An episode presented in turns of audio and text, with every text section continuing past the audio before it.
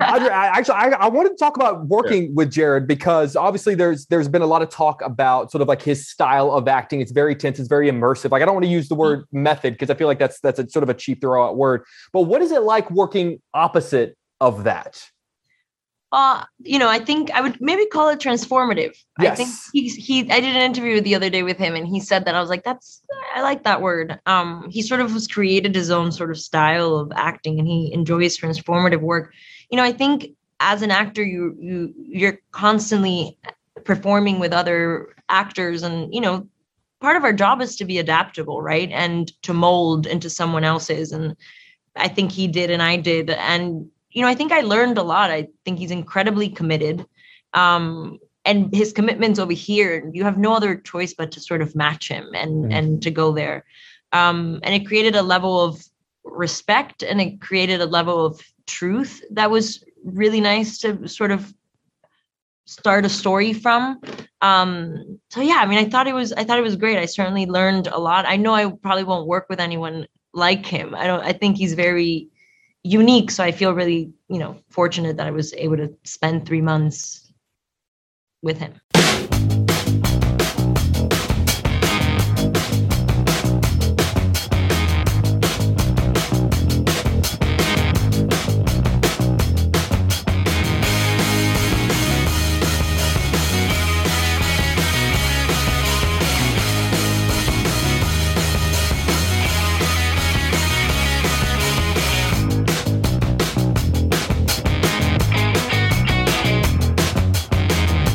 Everybody, welcome back to a brand new episode of Not a Bomb Podcast.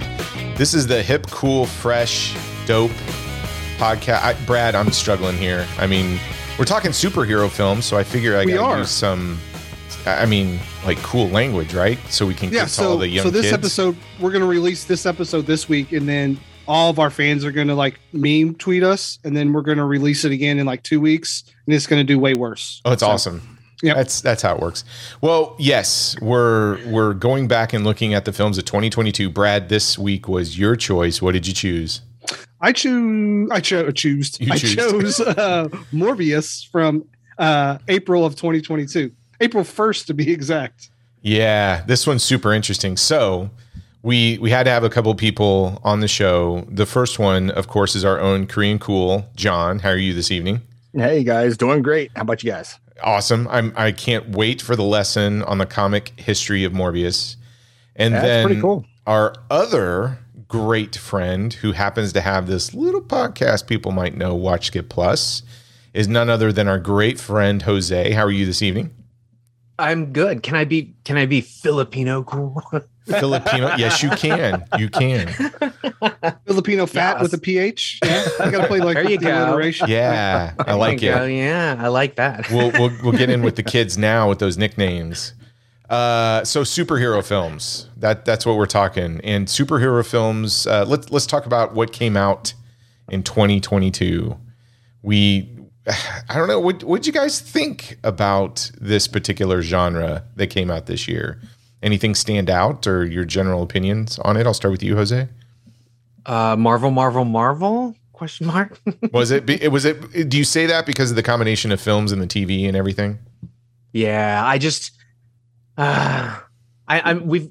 I, I know you guys have talked about this ad nauseum. Um, film fans have talked about this ad nauseum. Like Marvel movies, Marvel superhero movies, are they quote unquote cinema? Are they film or are they just movies? You guys have that discussion. Oh yeah. Um, I, I will say this: they are very, very entertaining. Um, but I'm really just, uh, I don't know. I'm a little superheroed out. Okay. Actually, okay. strangely, I but. get that. what, what about you, John? Uh, you have a huge collection of comic books, probably the most that of all the people that I know personally. and um, even when we go to Baltimore Comic Con, you're you're just giving me uh, lessons all day long about artists and and comic history. What what do you think about this slate of superhero films in 2022? Um, the only thing I can really think of right now is Try Hard. Try um, Hard. Um, they're just trying a little too hard to the point where um, I, I'm not really finding a lot of excitement or enjoyment out of it. Um, I, I think to best sum it up, um, everything else now that my that I watch with my son, um, his his famous quote is uh, that CGI is better than Doctor Strange's. And I'm like, No. yeah, Ooh. you know, can't quite, yeah, can't quite disagree. Um, so it it's it's, I want those stories, I want those heroes to come to life, but I I, I don't know exactly what life avenue Hollywood is looking at when they're trying to put these out on screen. You know, um, like I, I still kind of want to see Black Adam, but that's only for Hawkman, one of my favorite characters of all time. But still haven't seen it um, because again, the the excitement, the interest in in the lore of those characters and stuff, I'm just not I'm not feeling it right away. Okay. What's your take, Brad? I think the only standout for this year for me is the Batman, and that was like way early in the year. Oh, So, yeah, March. Yep. Okay. Uh, I think that's the like, yeah. I okay. think that would be the only one I'd be like, yeah, I really enjoyed the Batman. Yeah, that was definitely a standout. Um, surprisingly, surprisingly, really good. So that's what kicked off this year, right? The Batman March of 2022, followed by the movie we're talking about this evening, Morbius, came out in April, and then it was re-released because um, I, I don't. We'll talk. We'll talk about that. That that's kind of interesting. And then in May we got, uh, I guess, the first Marvel proper film. Mor- Morbius is a co-production between Sony and, and, and Disney, right? Doctor Strange in the Multiverse of Madness is is a true just Disney product. That came out in May. Then July we get two, right? Thor Love and Thunder, and then DC League of Super Pets, which was an animated film. Um, we fought, we got to wait till October for the next one, which is Black Adam, and then we end the year on Black Panther: Wakanda Forever in November. Now, in between all of this, we had tons of uh, animated films that went to direct to video for DC, some television shows, both on network, and then Disney Plus put out their stuff. Uh, stuff like She Hulk, a um, couple of specials, right? Werewolf by Night, um, Guardians of the Galaxy Holiday Special. I, I have a question for you. So let's just talk movies for a second. What was the highest grossing movie so far, do you think, of those films? Thor? Batman, right? So you say Batman? So we got Batman, Morbius, Doctor Strange, Thor. Was there was it there wasn't a Spider-Man this year? No. No. Okay. Doctor No. Doctor Strange. Doctor say- Strange. I thought it was Thor. Thor. Okay. So here's the breakdown. Batman made 770 million. Uh, Brad, I'll save the stuff for Morbius. Let's just say that it came in last. you'll, you'll review that one. Um, Thor: Love and Thunder came in at 761, so very close to Batman. We've got DC League of Super Pets came in at 204 million. We have? Black Adam so far at 384 million. Black Panther. Now, when I pulled this, it was at 737 million. I think after this weekend, it's up to 767. Um, and the winner so far of this year, just shy of a billion dollars, is Doctor Strange in the Multiverse of Madness at Ah. 955 million. Oh, okay. Okay. Interesting. God, we live in a world where Doctor Strange almost makes a billion dollars. yeah, Interesting. with without China's help. So let's let's Mm. put that out there, right? Yeah. Uh, now, here's the other thing. Uh, I, I just real quick. Has everybody seen all the superhero films that have come out this year? I get the I get the impression you haven't, John, because you were talking about Black No. Adam, right? No, yeah, I have not seen them all. Okay. What about you, Jose? Yes. All of them. DC Digested. League of Super Pets. You saw that one too. Uh yeah, I did. Okay. I was I mean So proud it's of like you. a it's like a it's a kids movie. I loved it or whatever, but like I, I wouldn't lump it in with the superhero movies for whatever reasons. okay. What about you, Brad? I haven't seen Black Panther or Black Adam. Oh, okay. Uh, I haven't seen League of Super Pets, even though I bought it. I did buy it. This is Uh, a common thing with you, Troy. It is. It's it's in the stack. with all of us actually. I and I have not seen Black Panther: Wakanda Forever. Now, I will tell you why I haven't seen Black Panther yet. It's that stupid runtime, two hours and forty-one minutes.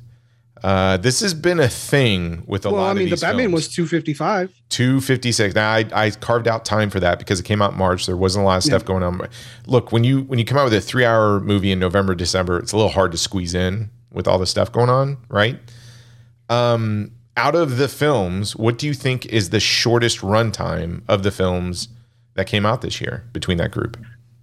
Is it Morbius? DC League of Pets. Okay, we got DC League of Pets. We got Morbius. What do you think, John? Where's your vote? Morbius. Morbius. Uh, it's Morbius by one minute. Nice. Stop. Second place is DC League of Super Pets. So that came in at one hour and 45 minutes. Morbius came in at one hour and 44 minutes.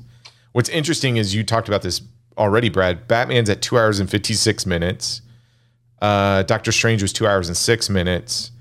Black Adam's two hours and five minutes. Is it only 206? God, it feels like that movie is Dude, way longer You be, than that. you be quiet. You be quiet. I'll Brad. say this: the the first showing of it, I was pretty excited about, and then I went to see it again in the theater, and it did feel like longer than two hours. uh, and then Black Panther, we talked about two hours forty one. Okay, so I want to ask this question before we get to Morbius, and uh, it's a question that I think can uh, probably derail this entire podcast within just a few minutes, Uh, a- and I'm okay with that because uh, I think it's an interesting question. All right. So bear with me on this. So go along with the journey. All right. I, and the only reason I bring this up is because I was looking back at um, this year because the whole idea of December is to look back at movies. I went back and was like, what was the very first podcast we talked about? Um, or what movie did we talk about in the first podcast of 2022? Do you remember, Brad? Oh, buddy, I have no idea. Okay, our first episode of 2022 was Donnie Yen's Raging Fire because if you remember in January, we were talking about our favorite films of 2021. So we did it a month earlier this year, right? So I, I thought this was interesting. So hear me out on this. We've always talked about China's department within the government that approves scripts and also the elements in each Chinese production, right? So there's always a segment, and it's there in Raging Fire, we talked about this, where you feel the government preaching to the people about how good the government is for their lives. So Donnie Yen gives this speech, right, right before uh, the third act, um, and and all the violence happens, and Donnie Yen's kicking people in their face. So, and you've got this other thing outside of that, which is in fact China doesn't let certain movies show if it doesn't fit the government government's view, which Marvel is finding out. Right? There's Marvel movies just are not showing in China right now. So I, I had this this question that was stirring around in my head: uh, How important is culture in regards to politics? So what I spent this week reading a lot of is just articles related to that question. And there was one particular article that came up in The Economist, and it was back in 2019. And I just want to read a couple of things from this article. So it says the influence of culture on politics is profound, explaining the rule bound Japanese, orderly Swiss, laissez faire French, and gun toting, freedom freedom loving Americans. That, at least, is the thesis of Michelle Gelfand, of psychology professor at the University of Maryland. So here we go, Maryland representing, right? Yay. So you go through this article, and there's a section I thought it was kind of interesting. Culture certainly influences politics. Now, this is Michelle's view, okay? For example, in our research in America and France, people who wanted a tighter culture because they feel threatened were supportive of politicians like Donald Trump and Marine Le Pen. Uh, on the other hand, politics can also change culture. We've already seen how politicians, both now and in history, can exaggerate and amplify threats to tighten cultures. It works, at least for some time, because it taps into a deep evolutionary principle that when there's threat, people want strong rules and autocratic leaders. So the relationship between culture and politics can go in either direction.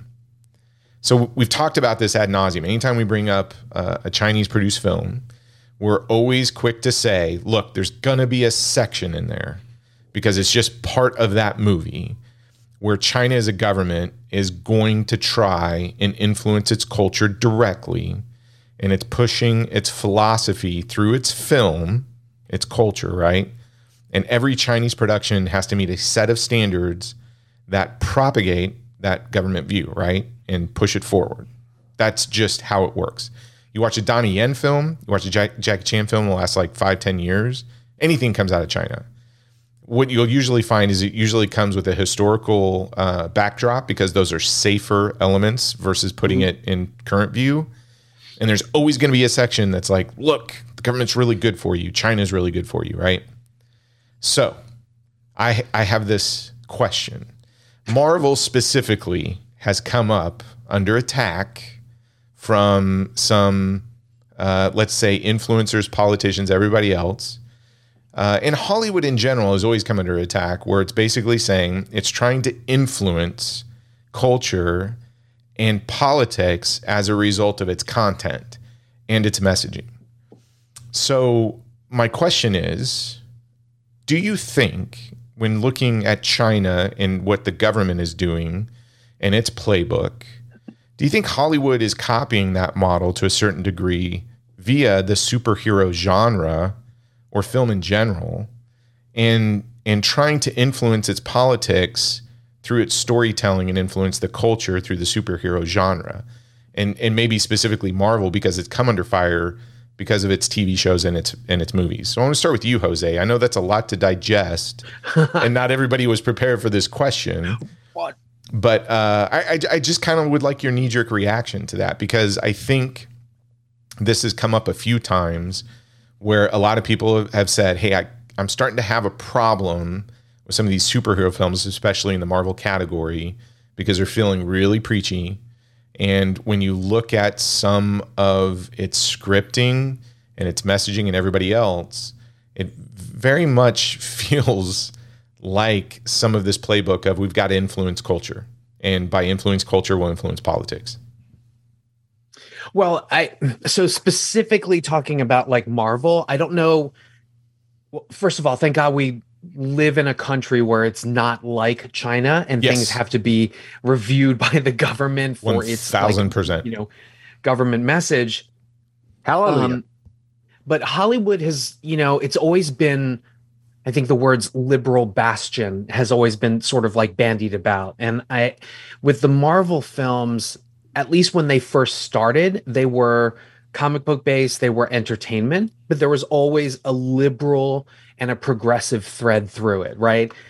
And just as the other movies started to come up, we got Captain Marvel, we had other, you know, um, other heroes coming to the fore, um, they bolstered a lot of those progressive liberal ideas, like you know refugeeism, um, you know looking at immigrants. That was a huge thing in Captain Marvel, and if you missed that and thought it was all just about a woke like female superhero, you are not alive That's a great point. times. Um, uh, and they and they, I think a lot of it has, it- it's certainly influencing culture in the respect of you know we have our differences, we have the things we're going through, and even though somebody may be completely different or not in your, you know, normal reign or purview or perspective you should respect that and then they can be a force to be reckoned with if they're somehow disrespected right? I think that's that's like a thread running through a lot of the marvel films is you know we're all different but we have a lot of commonalities and if we shun there can be chaos or or, or disaster um, it's interesting that some of the newer marvel films now are bringing in geopolitics um, so black Black Panther Wakanda Forever, there was a thing in there about um, different countries sort of competing for, you know, the uh, n- now I can't even think of the material. Um, Vib- not Vibranium? vibranium. not the uh, yeah, the vibranium. I'm sorry. Um, and so there's this um backdrop of a, like a political struggle between countries, and even Black Adam has that to some extent. Black Adam well. touches on it. it. It doesn't really do anything with it, but they make a couple of comments about, oh, all of a sudden, another country is interested in what goes on in this country, right? right um and so i think that it, it- but in general film especially in america it's always been a mirror to society um and just to bring up a point you know gina carano was in the star wars um the star wars television shows and she caught a lot of flack for her conservative views and some of the things admittedly unwise things that maybe she was posting or at least they were posted without the lens of this is why I'm posting them. Um, and to be sure, she and some other outfits have now put out these more conservative type movies that have the conservative values. Um, I have yet to watch one of those. Um, but I am curious to sort of see how it stacks up with the liberal bastion of like superhero movies and other, you know, stuff that we're watching. In in particular in television, there is a lot more politicization, politicization. I probably got that wrong. Um, in television. I mean, just watch a Grey's Anatomy. I mean, it's very liberal and its in its like views and what what it's essentially forcing the viewer to see. Um, but anyway, that's my take, and I've I've talked way too long. No, no, no. it's it's good. I, I, it's a good view. What, what what's your take on this, Brad? Well, I mean, in the context of the films, it would be weird as a society if a purple dude came down and destroyed half of the population, and then we still fought between different races on the planet Earth. You know, like it at some point in time, you see a big purple alien, and you're like, yeah, but I don't like that guy because uh, he's from the Middle East. Like it just doesn't make sense anymore because um, we've obviously opened that uh, that that gate of of there's other things out there.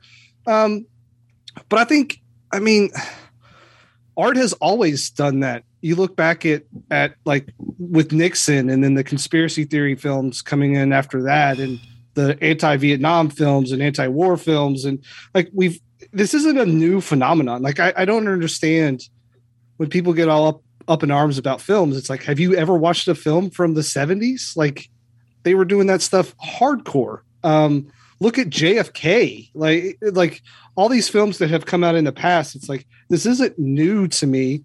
Um, but that's what happens when you let big companies become even bigger. They have such a big uh, influence on society, and if they deem um, things important, they will find a way to make you or push you in that direction of making them important. Now, I'm not looking at Disney for my moral compass. Like I, you know, it, cool. I am glad that you know at, at one point in time that uh, Chadwick Boseman was one of the biggest actors in the world. I'm totally fine with that. Like you know, and and I don't. I, I just I don't know, man. Like I, I I'm not looking for film to to give me like my my moral my morals and, and my activism but sure I, i'm sure some people are heavily influenced by it but i mean hell look at star wars like you know it's it's always been there. It's always been um, film has always been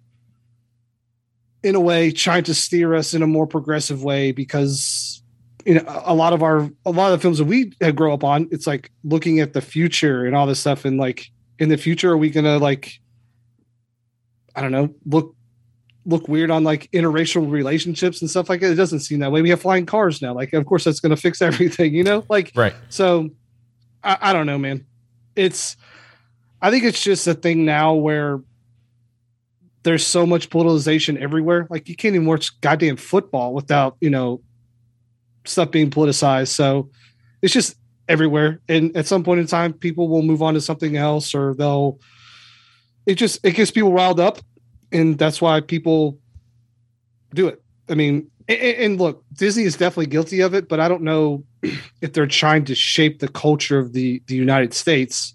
Um but i don't i don't know. I, I say that as someone who doesn't really care about their message. Um but yeah. Okay. What what where's what's your take on it john? Um, so my take is first, I'm wondering, you know, with regards to China, and, and you're right, the movies and how they have these little expositions of how great the government is. Um, I wonder if all those people they welded shut inside their homes during COVID really saw those movies to hear how how great the government is and how great it is. I, I think they heard it. I don't think they agree with it because there's a lot you know of protests going on right now.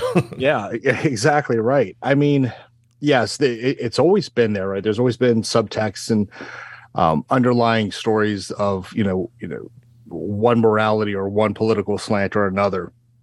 I think what's what I've been noticing myself is just more uh, proselytizing. You know what I mean? It's like if you don't if you don't watch this show and you don't love it, you're going to go to hell and you hate men or you hate women You know what I mean? Yeah. Can't you can't do that. I mean, you know, great example. Uh, the Charlie's uh, Charlie's Angel movie came out. Oh, careful. Rose Careful. loves that film. I'm not I'm not saying anything bad about the film, but the messaging right before it comes out is, uh, if you're a man, don't come watch this movie. It's not for you. And then a couple weeks later, because it's not doing well at the box office, there's another story. Charlie's Angels is failing at the box office because men won't watch it. Which is it? I think you've You know, talked about this at um at one point on Watch Get Plus, right, Jose? We did, I did. Yeah. I did because Okay. uh, Elizabeth Banks had given an, a, an interview, and by the same token, also the movie Bros, which was uh, touted as the first studio gay film. It was not the first studio gay film, but it failed. And then the creator Billy Eichner comes out and says, "I blame it on straight people for not coming to the theaters." Right. Maybe your movie fucking sucks. Yeah, yeah. Heaven forbid your movie just might suck. right and that's Right. and that's what i think they're just they're totally missing over the point you know it's trying to like I, I try to explain to my kids right you know um this whole nowadays what it's coming down to is tribalism right you know my tribe's greater and we're the better ones so you got to stick with this um but i try to tell them and teach them like look you don't ever you know don't don't don't force yourself into a camp because i i'm the person who says i listen and i agree with some stuff on the left and I agree with some stuff on the right. That's what makes me what I call myself as an American, right? Because I like to listen and and balance those viewpoints, right, to form my own. But when you have companies, and let, let's stick with Disney, right? Because this is the last company that should really be throwing out morals uh, or, or stories about morality, especially when they have, you know, um, issues at their theme parks with, um, let's just say, um, people who like kids too much, Uh, or those people on their cruise lines who really like the kids when they're alone in an elevator. You know what I mean? It, let's just stop with that stuff because when they have teams of writers who put out a show like She Hulk, I'm a huge She Hulk fan. no interest in watching that show. I caught some clips, and you know, I, I I caught the one clip where she's she's berating, you know, Bruce Banner about, oh, you don't know what it's like to be catcalled and deal with that stress all the other. I'm like, lady, Bruce Banner's dad beat his mom in front of him and killed him. And you're talking about he doesn't understand pain? I mean, come on. I mean, I'll always say it, right? If if the morality or or the the, the preachiness is woven into the story and it's a good story, I, I don't care. Right. But if it comes out like, you know, let's turn to the back, you know, let's turn, let's open the book of, you know, uh, what's happening now, you know, verse 12, passage seven, and consume. No, can't do it. Can't do it. Give me a story. Give me a story. And Hollywood, yes, their stories are trying to shape minds in the terms of, and this is just my opinion, my opinion alone. Their stories are more so, I'm saying nowadays, of we're pushing this on you, accept it, or else you're a bad person. And I, I can't, I can't go along with that. Uh, so this is why I exactly asked that question is because I I know the three of you and I know there would be a different view on this take because superhero films surprise if you had asked me growing up reading Howard the Duck or The Defenders or Weird War Tales if I would ever live in a time where somebody would take that character and next thing you know I would read news about it She-Hulk specifically uh, because I used to collect the She-Hulk comic. But I, if I ever thought at any point in time that She-Hulk would come under fire and be politicized in that medium, eh, ten-year-old Troy would be like, "A, I don't know, understand what that means," but B, it it blows my mind that these characters and these franchises ended up getting a target in some fashion because of how they were released in the world and how other people kind of chose to to I don't know a point of view on them and say, well, it's it's it's too progressive or it's too conservative or this, that, or the other. I, I, I would take a step back and my view on it is I think Brad's right. This has always been around. Like Oh, yeah. subversion in film has always been there. Uh, messaging has always been there. You- It, it you doesn't don't make you don't make art without having a message. Yes, and and we kind of talked about this a little bit ad nauseum between film, movies, etc. I, I think what's happening though, and it's a little bit of maybe what you've said, John, even what you said, Jose. Once the film gets released, it's n- there are two problems I have sometimes with films is either your messaging because of your script writing is so overt and clunky that it feels like Chinese propaganda, although we're not in China. Like I got it. I hey, look, that section of Raging Fire feels just like this section of She-Hulk, or feels just like this section of Thor. And, and uh, look, I understood. To me, that's just bad script writing. Yeah. Um, but then the other thing is, once it's out in the public, then being judged on whether or not you like it for the content of the film ends up uh, making you into a good or bad person. Like that's what I've seen a little bit more of this year, probably the more year than any year, and that kind of bothers me a little bit. Like well, I, I think we also have to back up the train when it comes to some of this stuff. Like we we use Twitter as like everybody. Yeah. Twitter, like I think only like 10% of people are, are active on Twitter. And so when there's all this uproar about stuff and we're like, oh, you know, all this woke culture and stuff. That's a very small population. It's it's not even the Twitter for me. It's the it's the news in general, or it's the articles that come out. Yeah, but when it starts trending and all that, like that's where that Twitter, the trending stuff now has become like, oh, this is what we talk about on the news because it's trending on Twitter. It, it, I don't I don't think Twitter drives anything outside of a segment or a channel of communication. I, I, think we've all experienced this in some regard of talking about whatever it is that we love, be it a particular franchise, a character, or or something. I mean, Jennifer Lawrence came under fire over saying she was the first female action hero, and I, and I know that's not what she meant. No, that's what she meant. But she, you know, somebody took that and ran with it. Um, but I, I think we as a as a people within the culture have gotten to this point that it doesn't matter if it's Twitter, Facebook, a social media platform, news, a conversation. It's really come down to if if you take the movie or the book or the TV show or whatever it is, the comic book as a piece of art and trying to dissect it whether or not you liked it or didn't like it, etc. But then pointing out that, hey, look, I I think I, I think this messaging that's there is, kind of clunky. Like it doesn't feel organic. Um, that becomes a little bit of a, oh, well, therefore you might be put into this camp of thinking different than what the messaging is trying to provide. And you're like, no, that's not what I'm saying. I'm, I'm, just saying their delivery sucks. Um, the messaging's good, but their delivery is crap.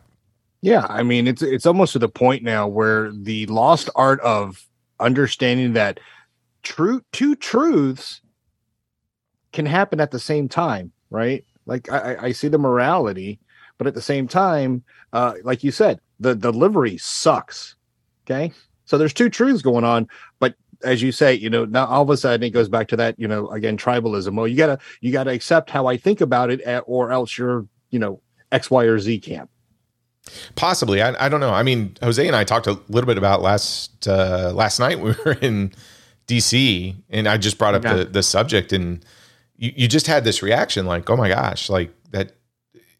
I get I get the reaction from some people when you talk about this and you see the headlines, or Brad, to your point in Twitter. Some people are like, "Ooh, I don't know if you want to talk about that because it has become a little bit of a of a hot topic." Where it's really hard to gauge some of the medium because of maybe the fervor that's brought up behind it to a certain degree. Does that make sense? Yeah. Oh, I, totally. I mean, yeah, absolutely. Like I think uh look at I mean, look at all of us, right? We we're on a podcast, right? Mm-hmm. And yet we're also sort of have that fear that we're going to say something and then somebody's going to hear the podcast and suddenly we're going to get canceled oh, or yeah. we're going to be lumped into like a camp or whatever but you know i in a way i blame the politicians uh, for creating this sort of crazy fervor because you know we could have a movie like romper stomper which opens with you know uh, russell crowe as a skinhead beating down a vietnamese couple right and yet people still watched it and formed an opinion about it and had a nice discussion about it. There's none of that nowadays. You know, the, That's the true. minute And you can't elicit minute- any sort of reaction that is that was is thought provoking anymore. Yeah. I mean, look, I hate to say this. I don't support the man either, but you know, somebody mentions Trump and immediately you will be categorized, Yeah. right? Uh and it's yeah, and that's not and and no one ever hears the two sides of anything anymore. It's either I don't want to hear that, click, shut off, you know, or whatever, um or they shot you down and they're just like, you know, Yeah. call you racist. Let me tell you about the flat Earth. well. So the flat, the Earth is flat.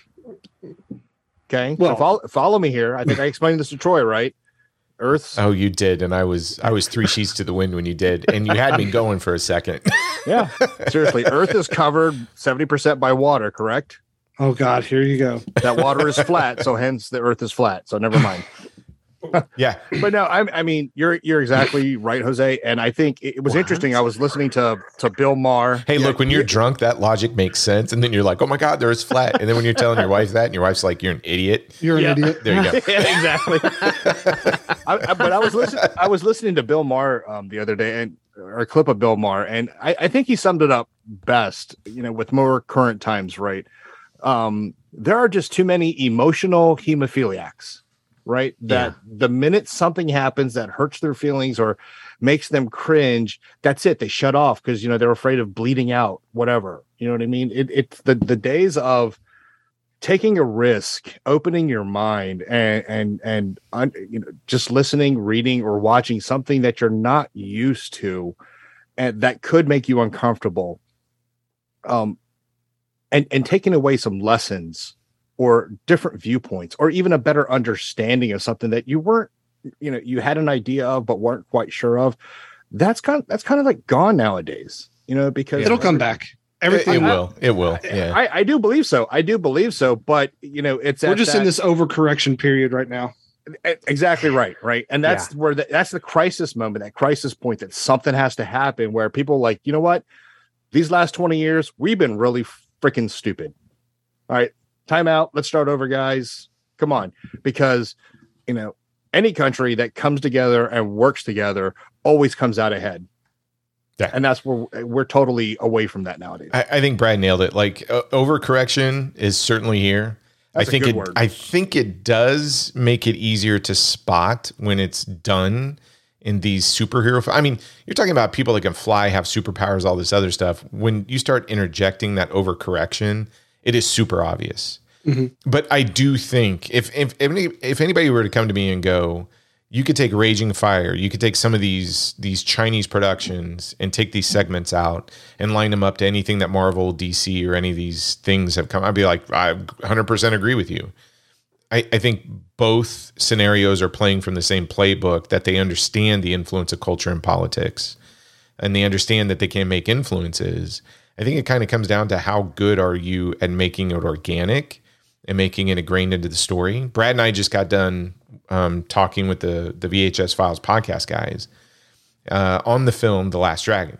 Personally one of my favorites yes and we both uh, kind of conceded. uh, And Brad, correct me if I'm wrong. I, I don't think the VHS files guys picked up on this, but one of the things that I had pointed out was that film, in terms of social messaging, is one of the best at it. Because if you take a step back and look at what it was talking about in terms of different cultures and different personalities adopting other cultures and personalities and not just in a in a fascination ways but in a very positive way the last dragon just plays with all these stereotypes and turns on top of, uh, of its head and has this really cool vibe to it that um, really kind of exemplifies america new york city and, and kind of what we stand for and, and sort of the benefit of all of that coming together but it does it in such a way that it doesn't feel um, very uh, obtrusive or in your face it's very subtle or preachy. Yeah. or, or very preachy. And I, I think a lot of people, a lot of screenwriters today should go back and watch The Last Dragon and go, that that's that's how you do it. Um, I, I think it's kind of a talent thing. Yeah, and especially take like you said. I mean, it, it's so subtle, but when you stop and you know analyze it, I mean, you look at the end of Last Dragon. It, it's a beautiful end in the sense that look at all the folks, you know, positive vibe at the end of the movie. Where are they all at? They're all in seventh heaven. Seventh heaven. You know Which I mean? Brad and I agreed was probably the best song out of the entire soundtrack. oh, oh right, yeah, oh, Brad? Oh, yeah. Vanity. yeah, give me that vanity. yeah. Well, hey, Yes, let's yes. let's talk about a film. That oh, go ahead. I was just going to say that film was inclusive and diverse before there was an executive memo that said make your films inclusive and diverse. oh my God, that's a good point. Yeah, Yes, it is. I, I agree 100. percent I wish we It had. is. I wish we had articulated it that way, Jose. You should have been on for us. We were like, send- "Duh, it's send- really good." yeah, send him a tweet with that. Hey, correction. let's let's talk about a film that probably has none of this politics and showboating uh, going on. Morbius. Brad, Uh, I got a theory, but we'll you go. have a theory? Okay, hey, look, I'm ready to get into Cool. it. So let's let's let's take a ride in the time machine. Go back when Morbius was first released. How did it do, Brad? Yeah. So Morbius released April 1st, 2022. If there was a film that needed to be released on April Fool's Day, it is Morbius. um, but it was also released, Troy, June 3rd, 2022. Uh oh. We'll get my to birthday. it. Yeah, happy Oh, birthday. hey. It was my birthday movie. Here's your, here's Morbius. Uh, with a budget of $83 million, which I found to be kind of small for this film. Like, no, But, it- I, I just but think, is it I just small think for that character though? but you just don't make a superhero film for less than 100 million dollars now it just seems Yeah, absurd that That's you true. would That's true. um domestically makes 73.8 million dollars Ouch. it makes another 93.5 million dollars internationally for 167.4 million you also have to ter- take into play this film um it was supposed to be released like four times so every time the release date would come up you spin up the marketing and the advertising cycle so when we say 2x on this one for marketing and stuff it might not be enough because you're spinning that stuff up every time that new release date's It coming got up bumped around quite a bit, and then Yeah. there were reshoots and everything else. So Yep. Yep. Um, opening weekend, it makes $39 million, which you're saying, wow, $39 million and it and it grosses 73.8 uh, domestically. What happened? Well, Troy, it has 74% drop off between week one and week two. Is the biggest superhero drop off of all time behind Steel. Steel. the Shaq. Shaquille Wait, O'Neal Shaq movie. Steel? Yes. Oh, Yeah, so Okay. it dropped off 74%. Like That's unheard of. we we clutch our pearls when it's like 62%. We're like, Yeah. wow, that's a huge drop.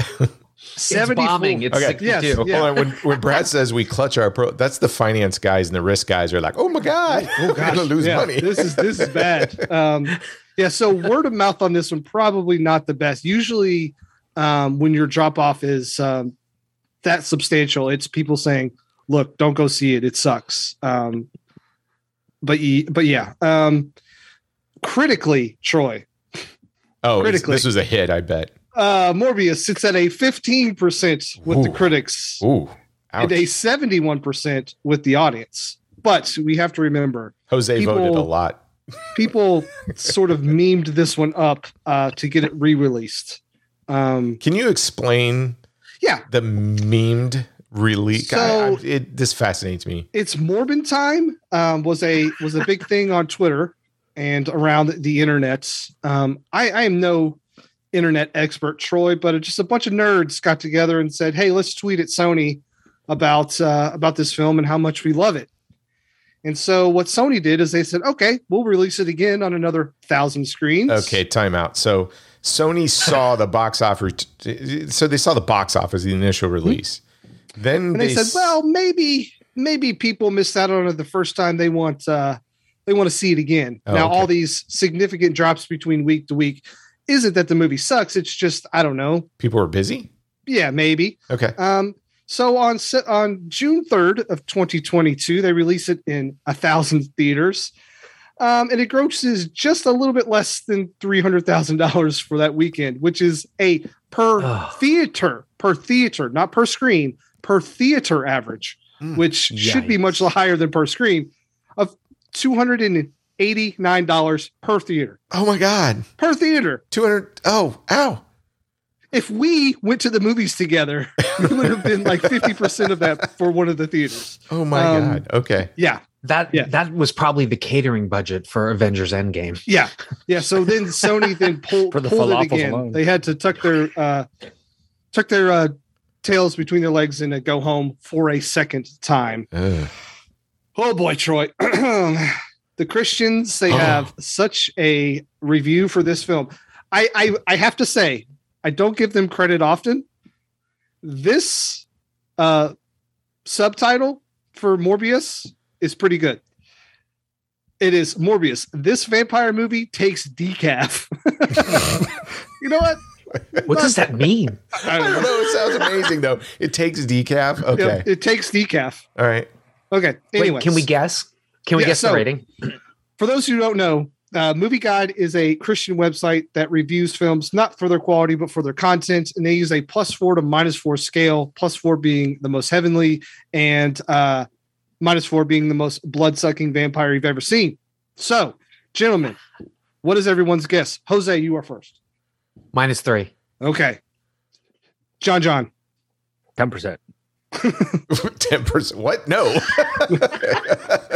I'm sticking with the Baptists here. Come on. uh, uh, I'm going. I'm going uh, negative three as well. Okay, it is minus two, which What? I would have guessed minus three It's as a well. vampire. Yeah. I know. It's a vampire. The Okay. undead. Ten. I was right. All right. Let's go on a content journey here. Light humanistic worldview with one or two references to evolution. They didn't know. They have like one. Where's the pagan I don't know. worldview comment?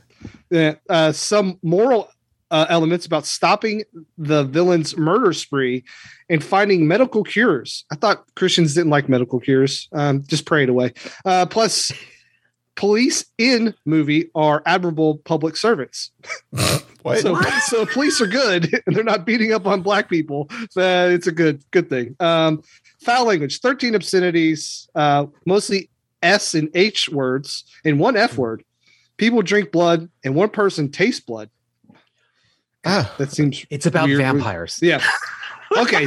violence. Strong, intense, sometimes scary violence, such as a uh uh, serum, uh, such as a serum turns scientist into a blood a bloodthirsty super vampire who attacks and kills some men with guns, try to shoot him dead. But the scientist Dead. finds a moral way to stop his bloodlust temporarily. Scientist friend stakes the serum against the scientist's advice and starts killing spree. The two friends have multiple intense battles with one another. During one such battle, the scientist's friends slaughter several police officers in cold blood. Villain kills a doctor trying to help him. Villain fatally shoots another character. Bully starts kicking. Okay, I'm going to say this, but I, I wouldn't say this this way. But bullies start kicking a young crippled boy, but a man stops them. yeah. Okay. Okay. no sex or sexual immorality, but it's implied the murderous uh, villain vampire. Uh, but okay, but rather than with some neat. I'm I'm gonna offer you some. Yeah. Yeah. You need to clean this shit up Yeah, before it's- you it's read hard. it. Okay, we're just gonna skip nudity, upper male nudity in some scenes, alcohol use, no alcohol use, smoking, no smoking or drugs. Um, then miscellaneous immortality. woman lies to woman lies to police to protect her close friend. A man steals a serum that turns him into a blood uh, thirsty super vampire. They've already said that.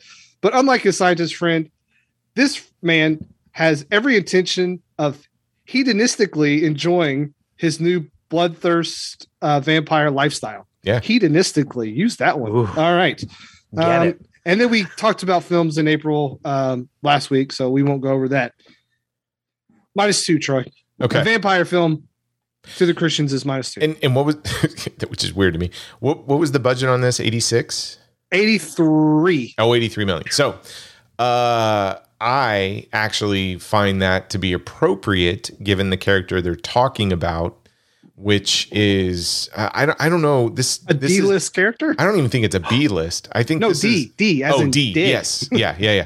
Um, so, John, real quick, give us a little bit of history on more because you have uh, followed this character because I know you collected a lot of horror comics in the 70s. And we've had this discussion before. I eh, DC's Weird War. That that's where I was in the 70s. Was not um, a fan of anything Marvel horror related until Man Thing gave us Howard the Duck, and then I didn't even read Man Thing and went to Howard the Duck. but Morbius as a as a D, right, as a duck uh, list character it seems like they wouldn't spend a big budget on this. Um, but what is the history of Morbius from a comic book perspective? So full disclosure, yeah, um, I followed Morbius early on, but I kind of lost track of him because um, just going through the comic book industry tr- industry trend, um, I just stopped reading a lot of stuff um, in the '90s, you know, off and on, ebb and flow.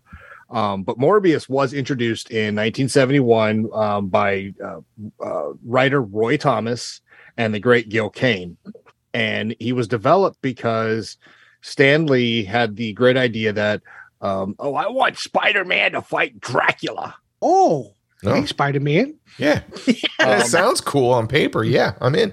on paper, it sounds cool, right? Here, here's the problem. Um, in the time they were trying to put him to print, um, the comics, the comic book code authority came out with some revised rules, which kind of, which, which basically said, uh, you can only use vampires, werewolves, and Frankenstein monsters only if you're going to respect their historical fantasy characterization.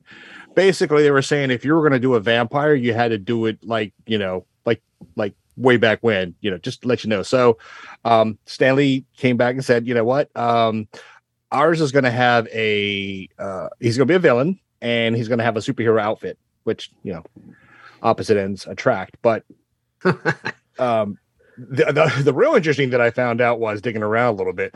Um, the look of Morbius um, in the comic books, um, they based uh, his look off of a very young Jack Palance. Oh, from Jack Palance. Jack Palance, yeah, he was a handsome stud back in the day. Um, but anyway, so he was introduced with Spider-Man uh, issue number one zero one. Um, the cover is, if you everyone anyone looks it up, um, Morbius is basically pimp slapping Spider-Man, and Yeah. the basic story is um he just he's there to destroy spider-man because he thinks spider-man's blood could actually cure him of his vampirism well the whole backstory to his vampirism and this is where i'll talk about it a little bit later his vampirism or his type of vampirism came about because um they kind of got that right in the movie right he had some kind of rare dis- blood disorder and he was born in Greece. He had this disorder, and he he took the serum, but it wasn't quite working. So he had his his his best friend, uh, you say you know, shoot some electricity through me. That'll help jumpstart the serum. And when he did that, well, lo and behold, did the opposite of what he was hoping for. Basically, took turned him into like a pseudo vampire. Wait, Those so he's Greek? Yes, yeah, yeah. Doctor Michael Morbius was born in Greece. Huh. There you the go. land of Ouzo for all you people who need a drink. So it sounds more like a Frankenstein um, mad So- scientist origin Yeah. story. Okay. So, and this is the issue where, if anyone get you know really knows Spider Man, this, this is the issue where Spider Man has six arms, right? Oh yeah, yeah, yeah. Yep. Right, Oh, so he's yeah. work- I he remember work- that from the cartoon. yeah, so he was working, Yeah. and he he appeared in the cartoon. Mhm. Um, he was working with Curt Connors, and you know they gave a little bit of the backstory, and this is where we'll talk about it later too. You know, um, uh, his love interest, his friends, some of the scenes. He basically at the end he's he fights Spider Man and, the Lizard. Um, after the Lizard had somehow gotten some of his um, uh, blood, or I can't, I can't remember blood or saliva or Didn't they use a ray gun? I think it was a ray gun. No, it was a serum. Oh, okay. Um, it cured Spider Man, but then Morbius disappeared. Now here's here's the interesting thing that I really did not know about Morbius. So I was I was having some fun doing a little research. Morbius throughout Marvel's comic run um, actually appeared in a lot of places, and he was an interdimensional traveler. Um, which, if anyone saw the post credit scenes, kind of makes a little sense now why that showed up. okay. Um, he also, um, this was the really interesting part because I and I still have to get my hands. I ordered the book because I, I I couldn't believe it when I read it. Um, Morbius is the progenitor of Blade. Oh yeah. No, I knew that because I, No, I no. But here's the thing.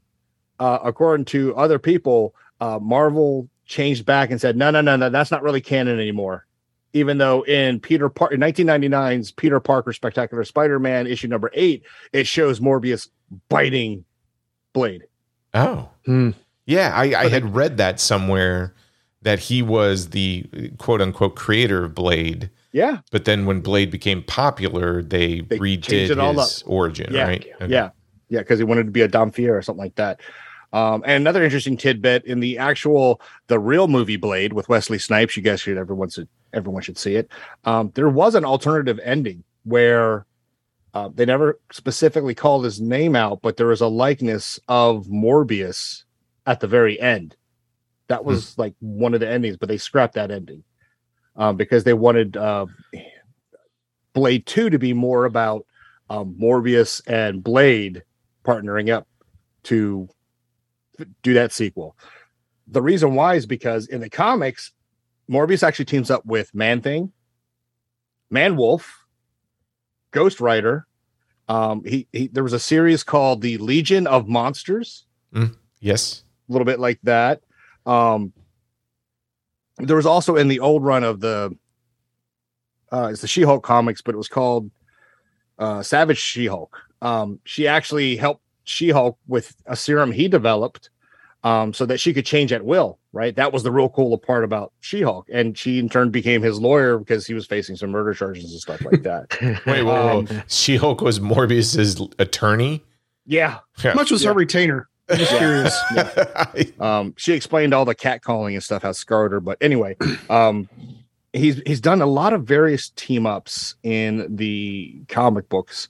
Um especially with spider-man there was um another run um where he teams up with spider-man to take down carnage. I forget the name off the top of my head but he for a d-list character he was he was stretched and used in quite some in, in a lot of interesting storylines like uh the midnight suns i don't I mean, there's a video game coming out for that, right? But there's the comic series called Midnight Suns with Ghost Rider and stuff like that. Um, it- it's really interesting. Um, a lot of the backstory and what I found fascinating when I rewatched Morbius after I had done all this research, um, how the movie made a lot, a lot more sense to me why they shot it the way they shot it. So he the the whole intent of this film, along with some of the choices made in Spider-Man in the Venom series, is eventually Sony and I don't know if this is still the case, but they want to go to a sinister, sinister six, right? Mhm. Yes, Okay. Got it. Yes. And the Sinister Six is composed of who, John? Oh gosh, you would ask uh, Rhino, uh, Vulture, uh, Mysterio, Sandman, Hydro Man. Doc Ock? Uh, was Doc Ock part of the Sinister Six? Maybe not. Yeah, oh, we- um, um, Lightning guy, Bolt, or what's his name? Electro? Shocker, Shocker, and Electro. Yes, Electro. Shocker, Electro. Shocker, Shocker. Shocker. Shocker.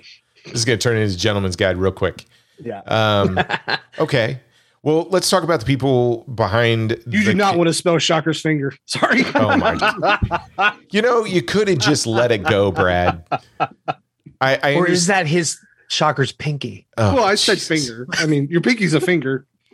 I- Oh, course. hey, Troy, I'm allowed to make that joke because this goddamn movie makes that joke too. So shut up. My God. It, There is a stinky pinky joke in this movie, so there I'm is totally in fact within- a stinky pinky joke. I'm totally within our, my my bounds to make that joke. Okay, okay. No, no, no. Not going to question you, Brad. You would pick up on that.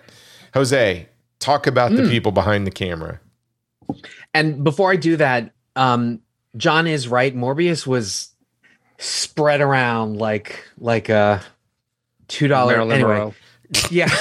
um, but he he effectively fronted like two different like legions of monsters slash uh like superheroes in some ways. He's hooked up with like Doctor Strange and the Fantastic Four. Oh yeah, Doctor Um, Strange. and then they even had like uh, Marvel even had its own sort of version of like Buffy the Vampire Slayer meets like a descendant of uh whoever the what's the name of the big vampire Look, eh, look, folks, don't listen to this hogwash. If you, if you want to go down the comics venue of going, man, I'd really like creatures to get together and go on an adventure, then all you need is creature commandos. So just seek out creature commandos. You're fine. Oh yeah, there you go. Don't- well, I'm don't- I'm just saying at the end of Eternals with the sword and the introduction of Blade, I'm really hoping that Blade, Strange, and Morbius end up in a film together. I think that would be incredible. Yeah, what would be incredible is a creature commandos movie. But go on.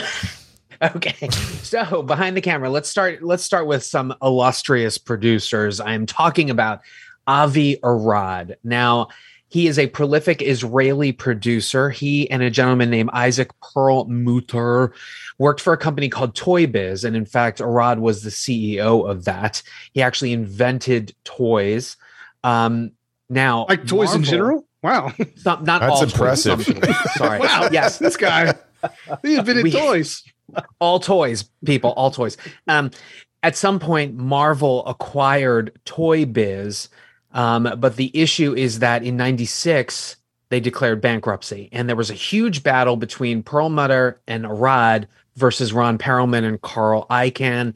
These are names in the trades and the industries that most people would, some people would know about. Anyway, they wrestled control of Marvel um, after the bankruptcy, and Avi Arad became the CEO and obtained they obtained all the rights to obviously the Marvel characters.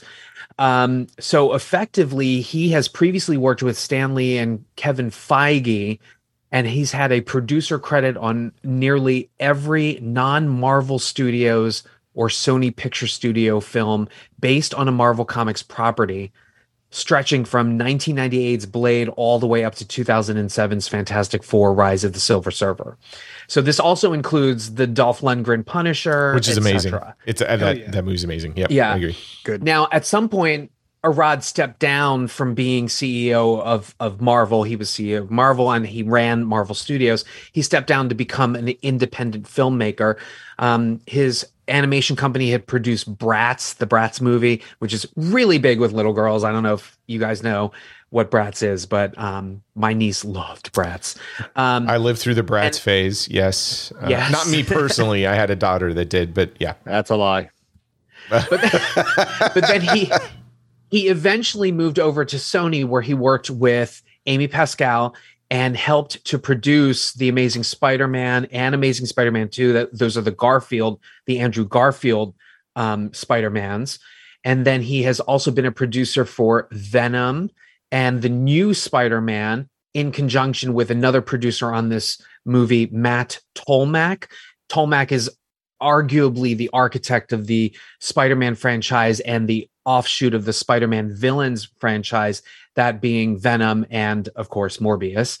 Um, he Matt Tolmach has also rebooted the Jumanji movies for Sony and produced films like Rough Night and Freaks of Nature, which is actually pretty good, uh, starring my future husband Nick Braun. um, other how other many future husbands are, do you have? Like eight. I have a million of them actually. Okay. Um, uh, Jared Leto is also an executive producer on this. Curiously enough, an associate producer is Pietro Scalia. We will get to him later.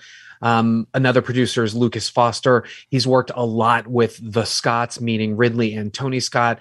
We're talking producing Man on Fire, Crimson Tide, um, a bunch of other um, uh, Scott films. Also recently produced Ford versus Ferrari. Uh, this film has been written, and I think this is where all the pre release poo pooing of this film went. They are written, it is written by the, the writing partners of Matt Sazama and Burke Sharpless. Now, why would people hate Matt Sazama and Burke Sharpless? Well, here is their resume. they wrote, they wrote Dracula Untold, oh, The Last Witch Hunter, Gods of Egypt, and the Power Rangers reboot. So I think again, boy, people were like, "Wait, those are our writers. This movie is fucked." But that said, but that said, Jose, love you love gods writing. of you love gods of Egypt. I was gonna say, Jose, I you love, love all of those Untold. films. I love yeah, all. I yeah. loved all of them. I know. Actually. Yeah. Um, but more importantly, Sazama I kind of like Sharp, gods of Egypt too. I kind of liked it too. It's kind of like, but it. Sazama and Sharpless, if anything, they sort of sort of redeem themselves because they are also known for developing creating and writing and EPing the reboot of Lost in Space, which had three seasons on Netflix. Actually, a really, really, really good show. If if you haven't checked it out, Agreed. for whatever reasons, I think it died from the pop culture zeitgeist. The first season came out, and then people were just like, "We are moving on." Um, nonetheless, our director is Daniel Espinosa. Check out this combination. He's Swedish and Chilean, hails from Stockholm. he is probably best known for, and if you all have never watched these films, you must get on them. The Snabba trilogy. Uh, so the first film is called Snabba aka Easy Money, as it was released in other countries, but it's basically a Stockholm criminal underworld trilogy. And it, it's also known for shooting Joel Kinnaman, the actor, uh, to worldwide fame. Uh, but basically, it's about it's about a drug runner who runs afoul of both the Serbian mafia and then like the Swedish mafia. Uh, that also stars Matias Varela. There were two other movies, um, Easy Money 2 and then Snabba Livet de Vert. They're all really great movies. They're on Tubi, Plex, um, and Freevee. So please check them out. They're they're amazing. So Espinosa's first domestic feature was Safe House, which starred Ryan Reynolds and Denzel Washington. Just fun. And for once, yeah. For once, Ryan Reynolds was not the Ryan Reynolds that we know, and it's actually a really great thriller, a great movie. You know, Denzel wouldn't have put up with that shit. He'd have been like, he would not have gotta, put up with that. You got to quit this. Oh yeah, he would have quit. Um, his next film was a, a little scene thriller called Child Forty Four, which takes place in um, Stalin era Russia about child murders. That stars Tom Hardy, Noomi Rapace, Gary Oldman, my other future husband Jason Clarke. Um, also re- reunited him with Joel Kinnaman as well, and then he directed a film called Life, yes. which I affectionately call Jaws in Space, and that also starred Ryan Reynolds. Um, which I actually a, a, little bit of a supporting role. I, I, had heard at one point. I don't know if this is true or not, but somebody had said what it was going to be a prequel to Venom at some point. point and I can absolutely see that. It was so. At some point, I, they, I really they opted life. not to, but yeah, yeah life is fantastic. It's kind of cool. It stars uh, Jake Gyllenhaal and Rebecca Ferguson, who I absolutely love. Um, our DP is Oliver Wood, who is, I mean, this man is fantastic. Uh, check out some of the movies uh, that he has done. We have uh, The Honeymoon Killers from 1970. Uh, we have Neon Maniacs from 86. Miami Vice, he was the cinematographer on the TV show for over 53 episodes. He was the DP for Die Hard 2, Adventures of Ford Fairlane. Oh. God damn You're supposed to skip those so we don't get this no, no, no. Tourette's it, looking. Whatever you think about those movies, they were Oh, I love Ford Fairlane. Amazingly. I just don't want um, Brad to have a Tourette's Hey, honey, I got, you, I got your DP right here. See, there you go. good, we, get, oh. we get 10 minutes of this now. I know. Uh, Two Days in the Valley, Face Off, Mighty Joe Young. I mean, Fantastic Four. Well, there's that. Hey, Bourne hey. Supremacy. Those are good movies. The Bourne Supremacy. I mean, the the man is a genius, so he really knows how to lens a film. Love Oliver, Oliver Wood. Music is by Swedish-born Jon Ekstrand. I don't know how you felt about the movie. I actually liked the the music. The soundtrack was kind of the cool. vaporwave vibe to it. I loved yeah. it. Loved it. Um, our production designer is Stefania Cella. Um, and she is the production designer for an amazing series called Moon Knight. Troy. Uh, You're using also, the word amazing so loosely when you say it like that.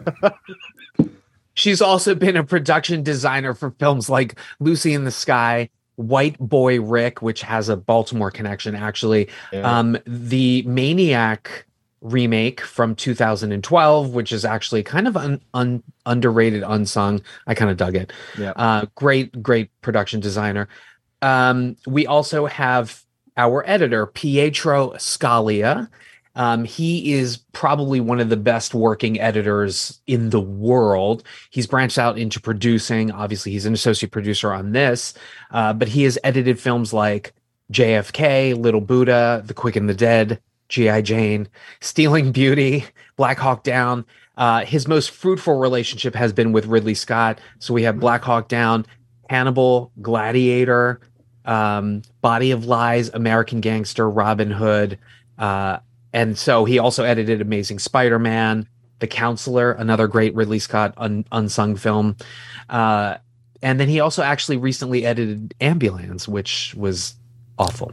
What what was that uh, movie called again? I'm sorry ambulance ambulance ambulance ambulance ambulance got it ambulance ambulance no no it's ambulance. ambulance. i like it ambulance ambulance sound like schwarzenegger Somebody call the ambulance. Call the ambulance. call the ambulance. The girly man, the girly man needs an ambulance. and I just want and I just want to shout out our stunt coordinator is uh, Peter Miles. He is uh uh he has over 105 stunt credits, but he has also stunt coordinated things like Fast and the Furious presents Hobbs versus Shaw, Moonhaven, which is a recent television show. Unfortunately, it got canceled, uh, but he's pretty fabulous. Our fight coordinator is Roy Taylor. Um, hails from British, from Britain, from British, from Britain. Call the ambulance, please.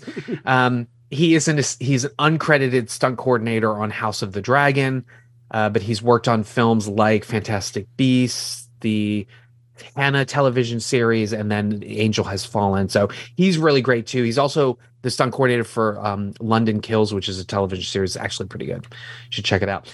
And I just wanted to shout out that there is an actor in this film who I deeply love and appreciate. His name is Corey Johnson.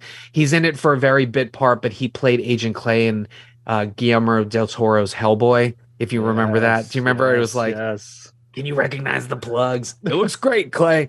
um, anyway, I so those are people referenced behind the camera. All right, let's let's talk real quick about the people in front of the camera, starting with Jared Leto, Academy Award winner Jared Leto for his uh, best supporting actor role in Dallas Buyers Club. Real quick, John, Jared, where, where do you stand on this guy? You like him? Um, I, I I dig I dig what he does. Okay. Yeah. Any I- I particular mean- film sticks out where you uh, kind of think that's his best work, or that you know, sort of.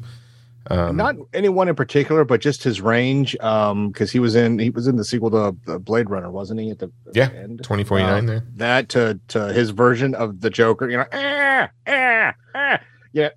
You know, what do you do? You Thought that was um, Peter Griffin there for a minute. um, but no, I mean, I don't hate him. Um, I don't love him, but I, you know, I, I don't have really a negative opinion of him. okay, what about you, Brad? Uh, I usually dig on him more as like a like a secondary character. Um, so like in I think his his uh role in Panic Room is great. His stuff with Fincher he does is really really well. You know he has a, kind of a part in in Fight Club, but you know Requiem for a Dream is kind of the first film. I- I That's think the of one. him. Yeah, that's the one Uh, I always think of when I think. Yeah, Of Me um, too. you know, I too much of him is is too much for me. Um, I don't like him up front on a lot of stuff. Um, he was good at House of Gucci as well. Uh, Blade Runner twenty forty nine. Um, but yeah, I, I I have to disagree with John. I think his Joker is pretty subpar. But uh, yeah, I, I just I don't. If it says Jared Leto at the top of the poster and there's no one before him, I'm probably not going to check it out. Okay. How about you, Jose? Uh oh. I did you clutch your pearls, Jose? Are you okay? Is this husband might number have called the sixteen? ambulance. this is unfortunately he does not join the ranks Oh, the coveted ranks of future husband. But um, Jared Leto will always be Jordan Catalano to me from my so-called life, which I grew up Oh, worshiping yes. and watching with Claire Danes. Yeah. Um, but I I do like his choices. I think he makes interesting choices. Sometimes he doesn't come off as the strongest actor. I think there really needs to be the combination of him, the script, and the director to really bring it out. Um, and sadly, I think he's been the victim of his own success in some ways because, you know, he became like the next Brad Pitt in some ways, but then he had his rock band and then he talked about the method acting. And then people just really kind of, Twitter in particular, kind of soured on on Jared Leto. But I think he's yeah, you start mailing letter, condoms to people or whatever it is. You're yeah, or like dead rats and shit Yeah, like that. But um and and then you see it on screen and it's like wait a minute you did all that shit and you're a subpar joker like Yeah.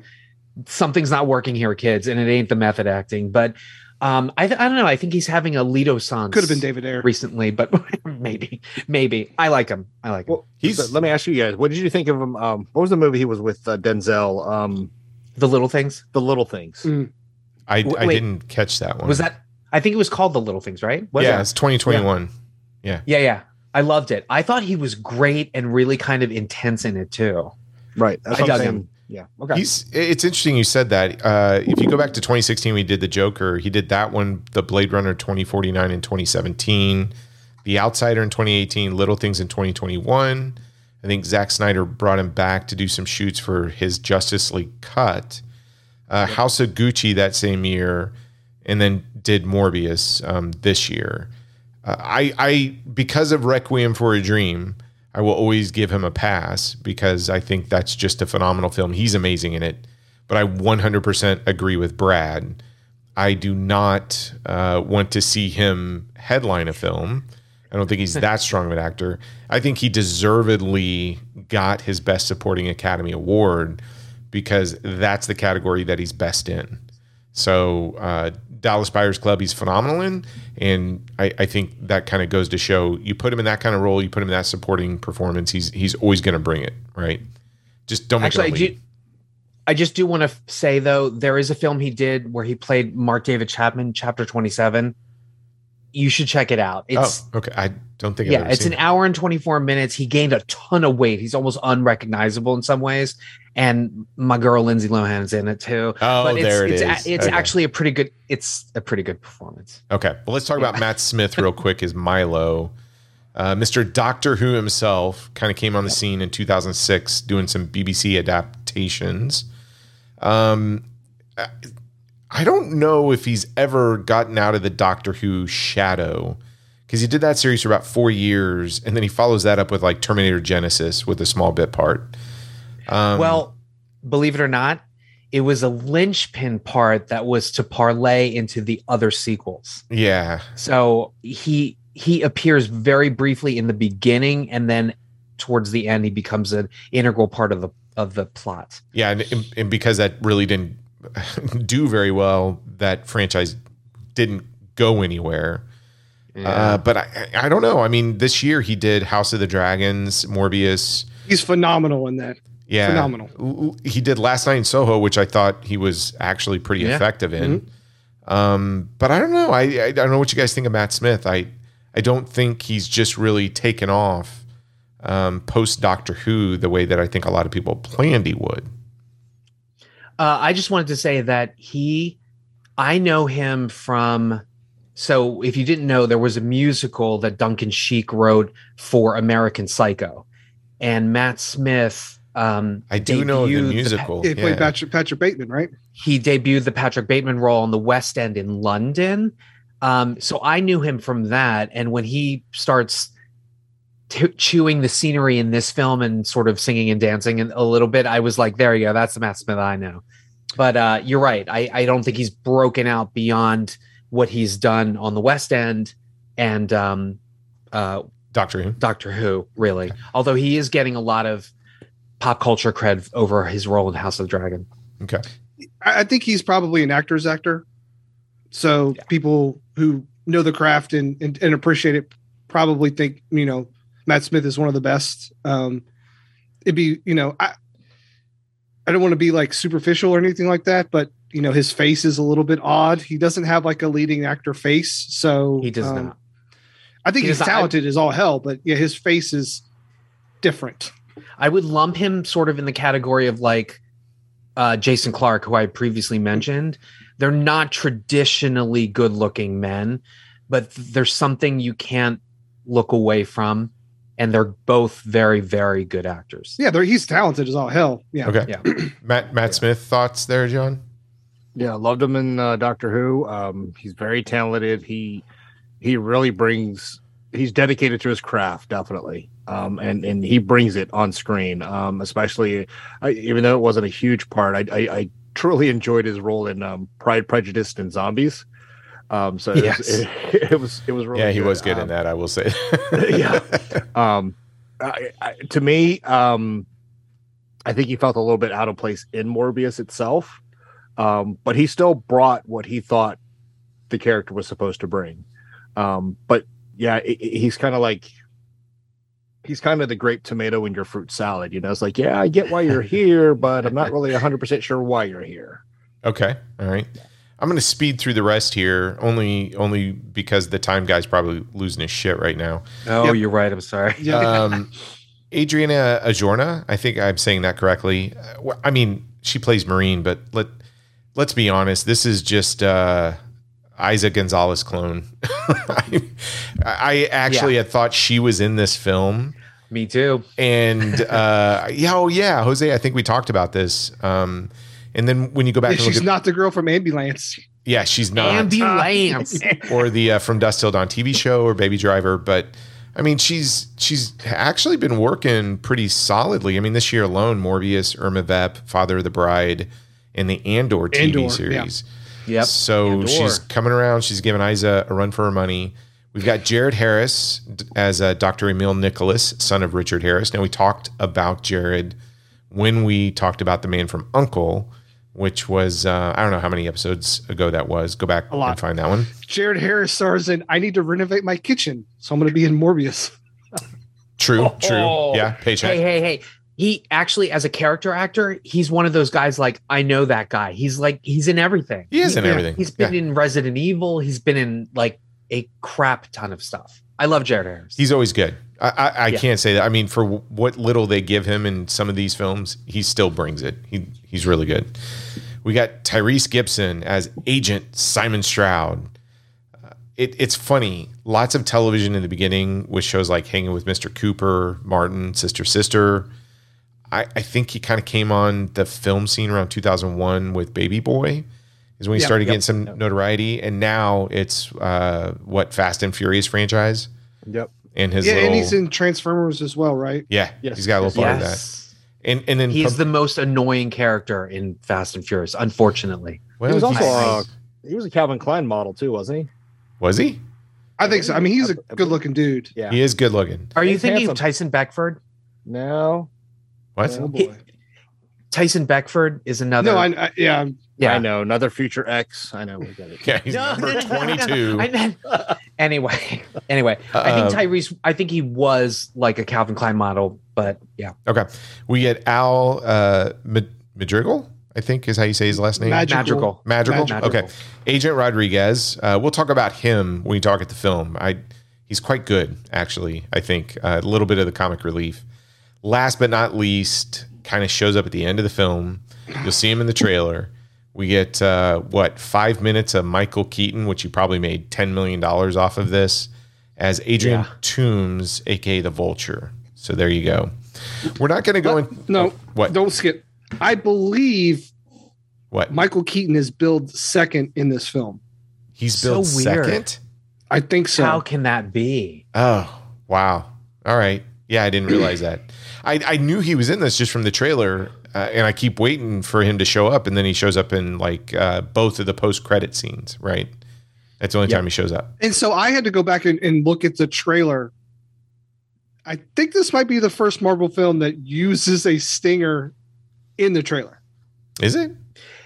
Yeah, Usually It's- they save that for a surprise. Troy, I, I know. like- I know. In the Right. trailer, they were they had put some images of Spider Man in there that No, didn't they- show up in the film as he- well. Too. Michael Keaton is in the trailer. Yeah. In, like all of Well, I the knew. I remember him in the trailer. It just Okay. it it's funny. The trailer is a lot of hey uh, expectations of what you're going to get, and you don't get any of that, right? Mhm.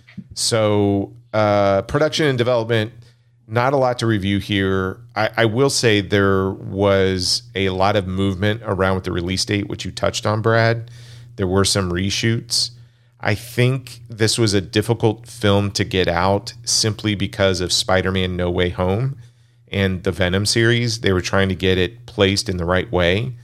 And I don't know, Spider- Troy. Also, they're doing a lot of experiments with uh, splicing bats and human stuff together. Yeah. Probably not the best idea during COVID 19. Just saying. or it's the most topical movie that's out Yes. there. so, how about we take a quick break and Michael Morbius worked for Wuhan Laboratory. that is not that has not been verified, Brad. You actually, should not. you should- in what? actually in Amazing Spider-Man number. Yeah, it's true. What? No, John. Okay, April Fools. God. Um, we're gonna take a quick break. These folks are gonna get their shit together. Oh, and uh, we're going to share our thoughts on 2022's Morbius. So we'll be right back. The movies, it's a big date. They love their popcorn, look what they ate. This kind of action's the main attraction. Oh boy, ain't love grand. He's buying lots of goodies, ice cream, Pepsi, and peanuts too. Living on love's not easy. You need your strength to woo. Now he returns. She yearns? Refreshing Pepsi Pepsi, a kiss he earns. Romance and pleasure, and for good measure, thirst quenching Pepsi. For those who think young. The Brides of Dracula. Never, never before has a motion picture revealed so much of the mystical, the unnatural. The Brides of Dracula. Out of the unknown darkness he comes, the handsomest, the most evil Dracula of them all, bringing horror beyond human endurance to a fashionable girls' school. Who can resist him as one by one he seeks out his fresh, innocent victims? Who will be next to know his kiss of death as one by one he lures young beauties into the timeless, bloodless realm of the undead? Beware of pity, for he feels none. Beware of love, for none can refuse him. Never has the struggle between good and evil been so shocking and the outcome so uncertain. Terror beyond telling in color. The Brides of Dracula. Drac- Drac- Drac-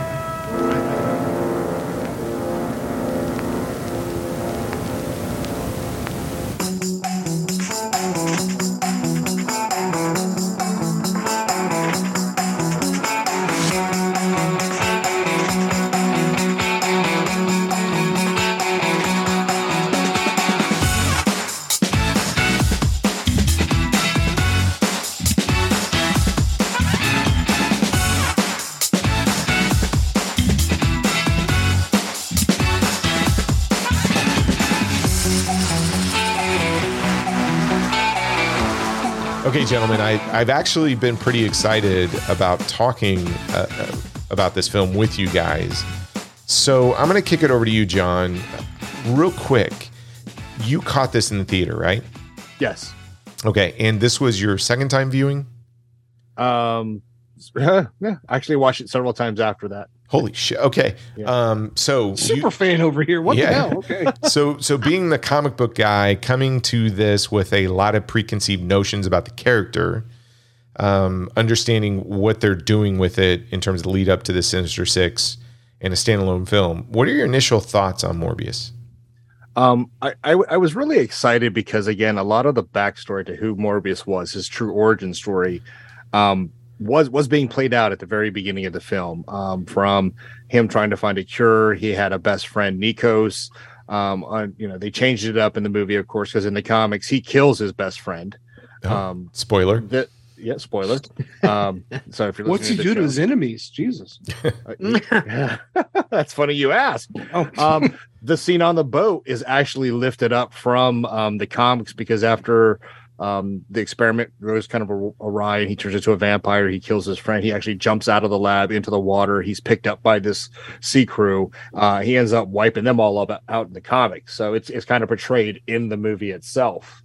Oh. Uh, Martine um, is a love interest in the comics, although it's portrayed differently in the movie. Of course, um, she's a colleague, uh, but he is. He's always been. She has always been his love interest, right? And no matter what, in, in most of the Morbius stories from the comics, he's always trying to to save himself um, as well as making sure she's always taken care of and, and safe and, and brought to life. Um, and, and the movie, what I what I found interesting after seeing it in the first time, um, if you know a little bit about Morbius, especially from the comics, what your biggest takeaway is this is a guy who truly deals with depression in the sense that he is he is as he says he's cursed with something. He, he is his brilliant mind and all the help that he has simply cannot cure him of. He doesn't want this curse, right? But he's he has to live with it.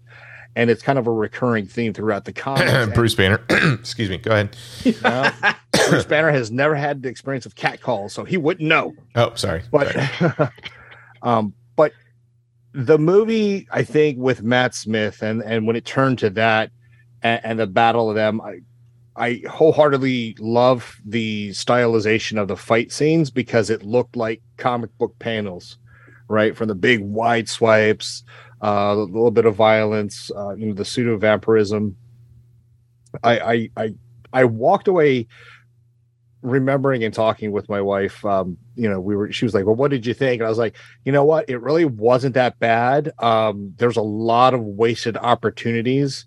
And i think the problem is is because it's a sony movie right? It can't bring itself into the Marvel universe, right? Where again, spoiler alert, uh, at the end of the movie, you kind of see there is a opening for it to get brought into the MCU. Um, and I think because of that, because of his real origin story with Spider-Man, with uh, Curt Connors, uh, you know, even go like the Midnight Suns, all those, all these potentially great characters in the comics. I, I think they knew how to start, but they weren't quite sure how to really. Once we show you who Morbius is, what do we do? How do we take it and go from here? And what they ended up with um, is kind of for me, it was a glass half full. You know, I, I got some satisfaction out of it, but I still wanted a lot more out of out of this movie. Um, didn't hate it, uh, didn't love it, but I thought I thought it was it was uh, for me it was an enjoyable movie. Oh, okay. Which which is weird because I feel like everybody that I've talked to uh, that have seen this film and some of our just big Marvel fan people absolutely hate this thing and have, have just drudged it through the muck. So I, I got to be honest. I I walked into this thing because it's my first time viewing uh, this week, and I thought this thing was going to be terrible. Um, so I'm I'm kind of glad to to hear that take from you on this one. Um, I'm going to kick it over to you, Brad. What what was your take on Venom? I think you had to watch this twice because of some accident that happened the first time. Yeah. Okay. Yeah, so good he peed himself. Um, yeah. No, I, I think Um, it was. I think, no, no. No, I, maybe I, I might have. yeah. I don't really know. I don't really know. It gets I don't think he knew what happened the first Yeah, viewing because, um, uh, yeah. So I think this might be the most K- okayest movie I think I've seen in a long time. It is the most okay thing I've seen. It's not really good. It's not really bad. Um, well, it is kind of spot some bad. The screenplay of this movie is really bad. Um, there's a lot of lines that I can't believe they said. Uh, but anyway, so it starts off with like this really cool sort of vaporwave opening, like straight out of like a Nicolas Winding Refn film, like with the colors and stuff. I'm like kind of immediately hooked. Um, and then it it, it kind of gets into the film and um, it's okay. Like again, it's okay. Like it's not offensive. I I kind of like the trail effect uh, that this film does. Like John was saying, it does kind of have a very sort of comic book movement to it. Um, I wholeheartedly disagree. I think uh, this thing suffers like a lot of the Marvel films do. The third act fight scene just becomes two sort of blobs fighting each other. See Venom, see Venom 2, see Black Panther. Like it's just, the, you just get two people fighting in the dark and it's almost impossible to see or distinguish about who's doing what. But in this one, they do something pretty smart where they kind of stop it and then you kind of get oriented with what's going on and then they they kind of speed it up again um but i was really surprised that i did not hate this thing because i was going into it thinking that it was going to be absolute garbage and like i found seeing it twice like it go by pretty quickly the second time um and i i, I didn't hate jared leto um i just kind of wish that I don't know for 104 minutes. I'm like either make it 10 minutes shorter or make it over two hours and add in the Michael Keaton stuff. Like I kept waiting for Michael Keaton, and and I know marketing and development of the film are two different. Like the people who make the film and people who market it, they do two different things. It is very smart to put Michael Keaton in the trailer for Morbius, but then you're setting expectations that Michael Keaton is in your movie, and he's not. He's not in this movie. I don't care if he's in the the after, you know, if he's in the credit stingers or whatever. He's not in this movie.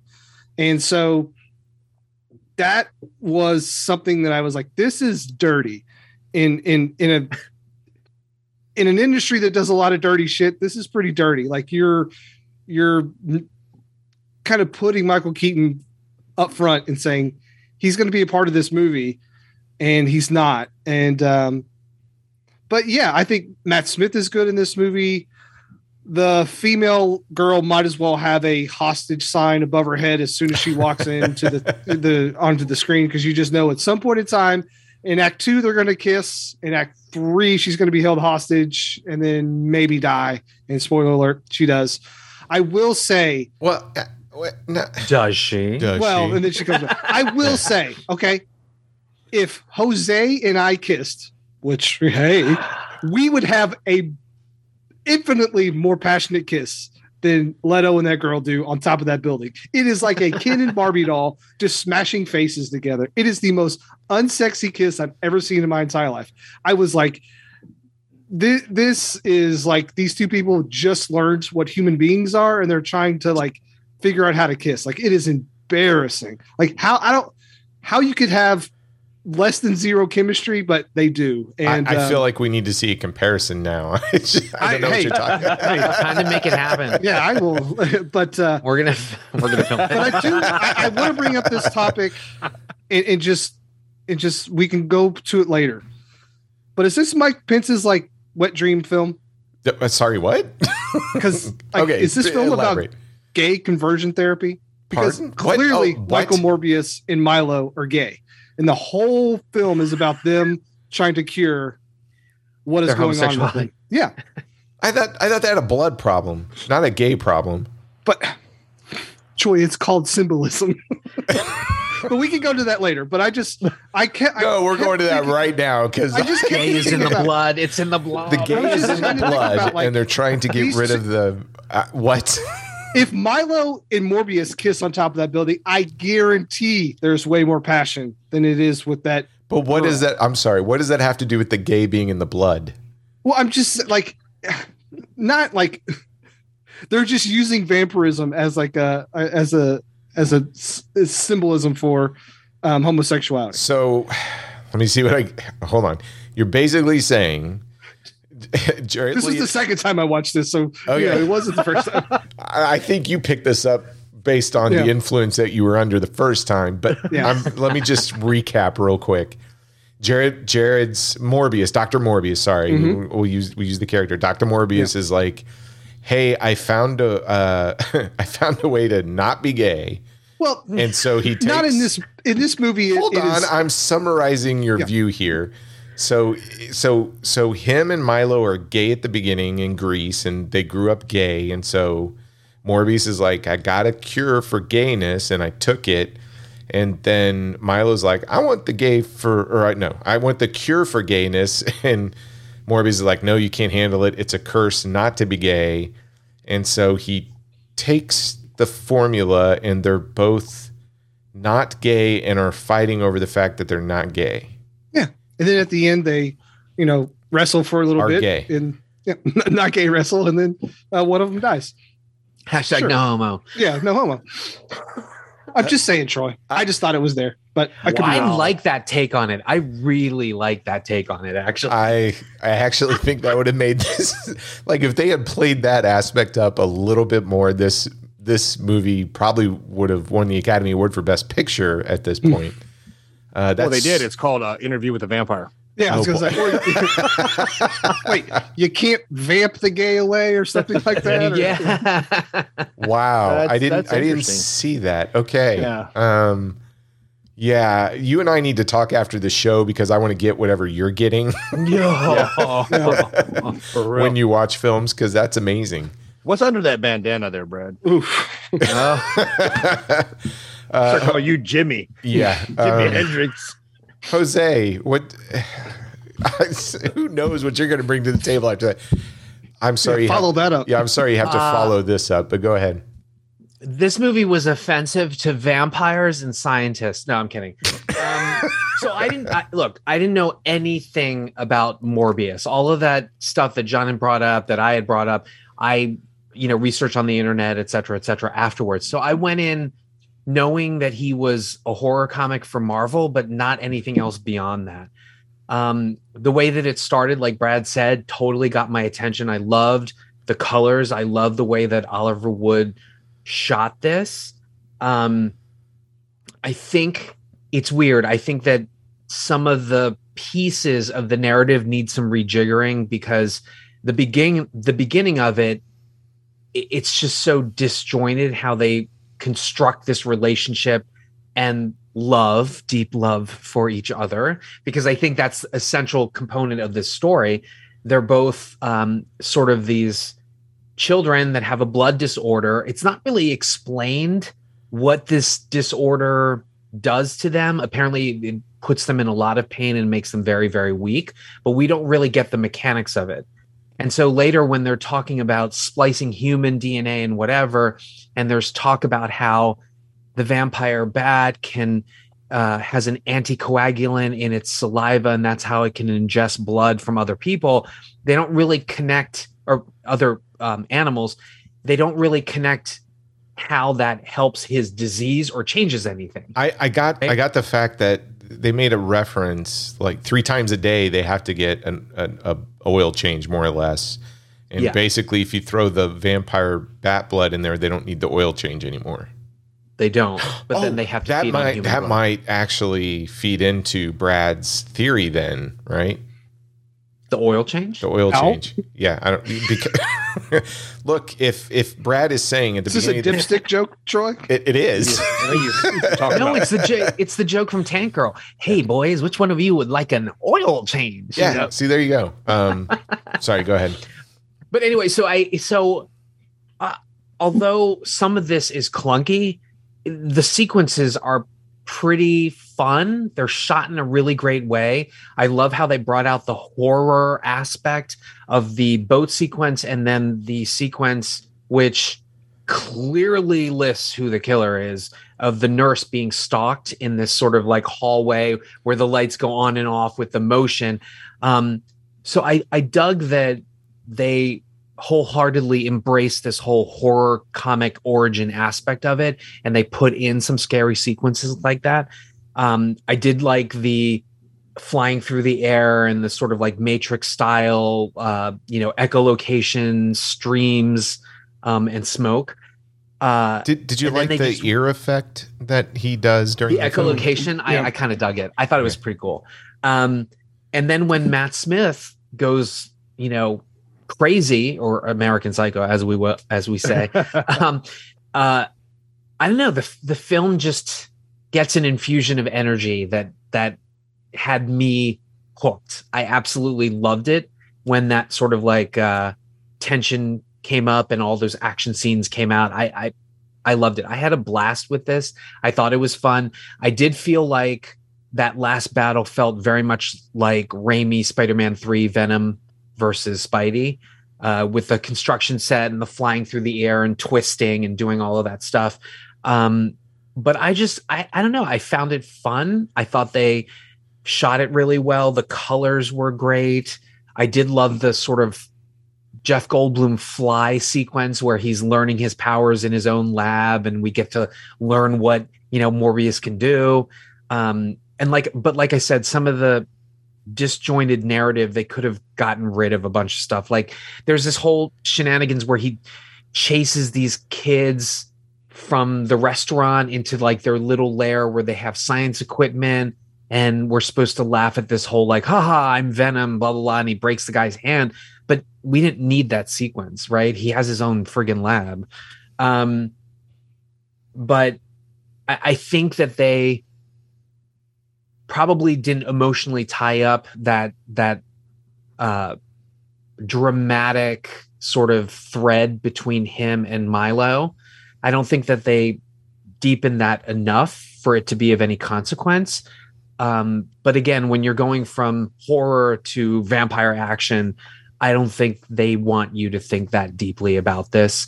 And it is an it is an an origin movie, and once again, those can be I don't know, pretty dull, especially if you know where they're headed. But with a new character like this, I, I feel like they made it entertaining enough that I'd be on board for a second movie. And they certainly do leave things open with uh, Martine, Martina, Mar- Martine, Martine, coming back. Yeah. yeah. Um, coming back from the dead. I kind of dug that. And then him finally coming into his power with all the bats around him and flying into the screen. I, I, I liked it. I liked it. I'm not too jazzed about the Vulture because I didn't particularly like that character, honestly. Um, but I would be up for a Sinister Six sort of like sequel or or you know joint movie. Okay. I loved it. I loved it. I've seen it like five times, by the way. Five what? times? What? Yeah, We got super fans on our podcast, Troy. I had no idea, man. Um, I know. Wow. so our good friend Landon, i- if he's listening, has probably lost his mind at this point. He is absolutely. He knows how I feel about this film. Yeah, he hates it, doesn't He's he? lost his mind. Okay. Uh, whew. All right. So, wow. I didn't expect any of you to. Well, I certainly didn't expect Brad to come out swinging with that hypothesis, which makes my notes just. Uh, I just want to throw them out the door and just go what Brad said. That's pretty brilliant. Um, Brilliant. Okay, sure. yeah. Uh, hey, look. I, I think you guys have alluded to this. Uh, this isn't as terrible as I think people have made it out to be. Like when I when I see some of those scores from critics or reviewers or even people who walked out to the film who are are big proponents of the Marvel Cinematic Universe, I see a lot of people trash this thing, and uh, I, I I don't necessarily get it. It's not great. I've seen worse, way worse. I think we all have, uh, but but it is not this um, grade F level achievement in in film, right? So I think the biggest problem that I have with the film is it just kind of meanders during a lot of the runtime. Uh, it's this meandering that takes you out of the film and makes you sort of question some of the logic and storytelling choices, but more grievously, it it makes you question the logic and science of the film. So with superhero films, I, I really feel like this is the same with science fiction films. The the science and and the logic that occurs in these films, you have to take for granted, right? You just kind of got to believe that's how it works. That's the universe. And if the storytelling is really good, if you're emotionally invested or it's moving at a good pace, your brain doesn't take a break to kind of go, wait a minute, you proposed this theory of science or logic or realism within the movie world. Uh, and as a result of that, I start questioning it, right? My problem with this film is every time I like some of the visuals or even the visual composition, like there's this shot, they do the cityscape shot where the sun is setting and you see these elements of red within the buildings that give it this horrific view over the city. It's gorgeous looking. So you get these scenes and then it goes into the story and then from its meandering you start to see them unfold the plot and then my brain starts to go well I'm I'm not attracted to anything so visually that it's taking my breath away or distracting me. I'm not necessarily emotionally connected to these characters. To Brad's point, every time I see Morbius or Martine together, it does look like Ken and Barbie, um, just two plastic figures interacting. And so I I start to kind of question some of the things that are going on in this film, and I'll give you a list. All right.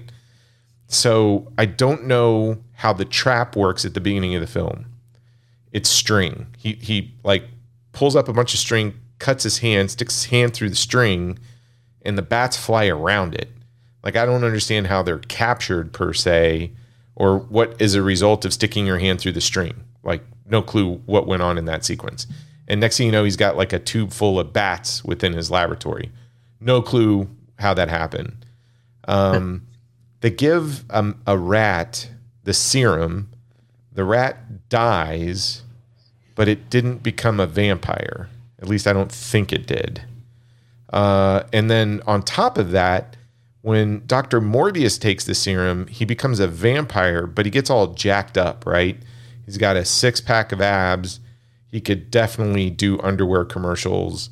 And I, I didn't see that on the rat. Like, I don't think the rat could do underwear commercials.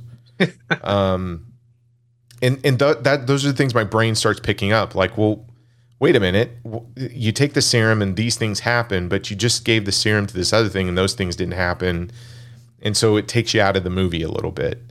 Um, what happened to the girl uh, that was had a seizure? He's talking to her in the beginning. Oh yeah, don't don't worry about her. And did they put her in a coma or something? Don't Or worry about it. Dead? Like what? No, they totally forget it. Like they, it totally is a drop plot in this movie. Okay. Yeah. Again, at some point towards the back end of the film, I'm like, what happened to the little girl? Just because it's meandering. And so I start thinking about these plot, you know, elements that are popping up in the film.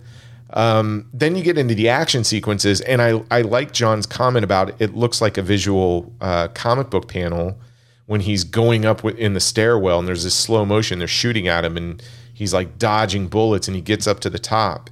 Um, and as soon as he's top of the roof, he like stops, and next thing you know, um, the FBI agent Tyrese is there. How how did he get up there so fast? Like all, all of a sudden he's at the he's at the bottom floor and he's right there at the top. I, I don't get it. But again, I don't think that scene was executed with enough style, energy for my brain to kind of go, oh, just forget about this, get into the moment. I actually, as soon as he shows up and goes, hey, don't even do it, and the guy's like, okay, I'm not going to do it. I'm like, what is going on right here? He was parkouring like the crap out of that building and can float on wind or whatever. And he's just like, yeah, I'm going to give myself up right now because was he so impressed with that guy's stair stepping skills or whatever that he got there that quick? He's like, well, I can't outrun him. I don't know. Um, Morbius makes two serums, one for him and one for the villain. And then he kills his best friend with the villain. And he, he goes on this whole lecture of like he's going to kill himself after he stops this guy. What happened to the other serum? I think that was just a ploy, Troy, to get that kiss. Okay. I just again, it's just something I'm sitting here thinking about because I'm not. If you, in, if you don't date me, then I guess I'll just have to kill myself. I, I guess it's some goth uh, ploy yeah. to to get a little nookie. Um, and then he uses the bats. All of a sudden, he like gets cut and he screams, and all the bats are like, "Oh, you're like one of us, so you can do this um, Dragon Ball Z move on the other dude." And then Matt Smith gets eaten up by. But wasn't didn't Matt Smith take the same serum, and why couldn't he control the bats like Morbius and kind of go, "Hey, don't bite me or kill me"? He hadn't achieved the glow yet, Troy. Yeah. Okay. Um. all right. Here, here's the worst one, and I am 100% ashamed I'm going to bring this up. It is it is the thing that I, I thought of, and I'm like, th- this is the problem with meandering plots and and you getting to stop and think about something for a second. So there's this sequence, and they're working in the lab together, the lab that they just stole.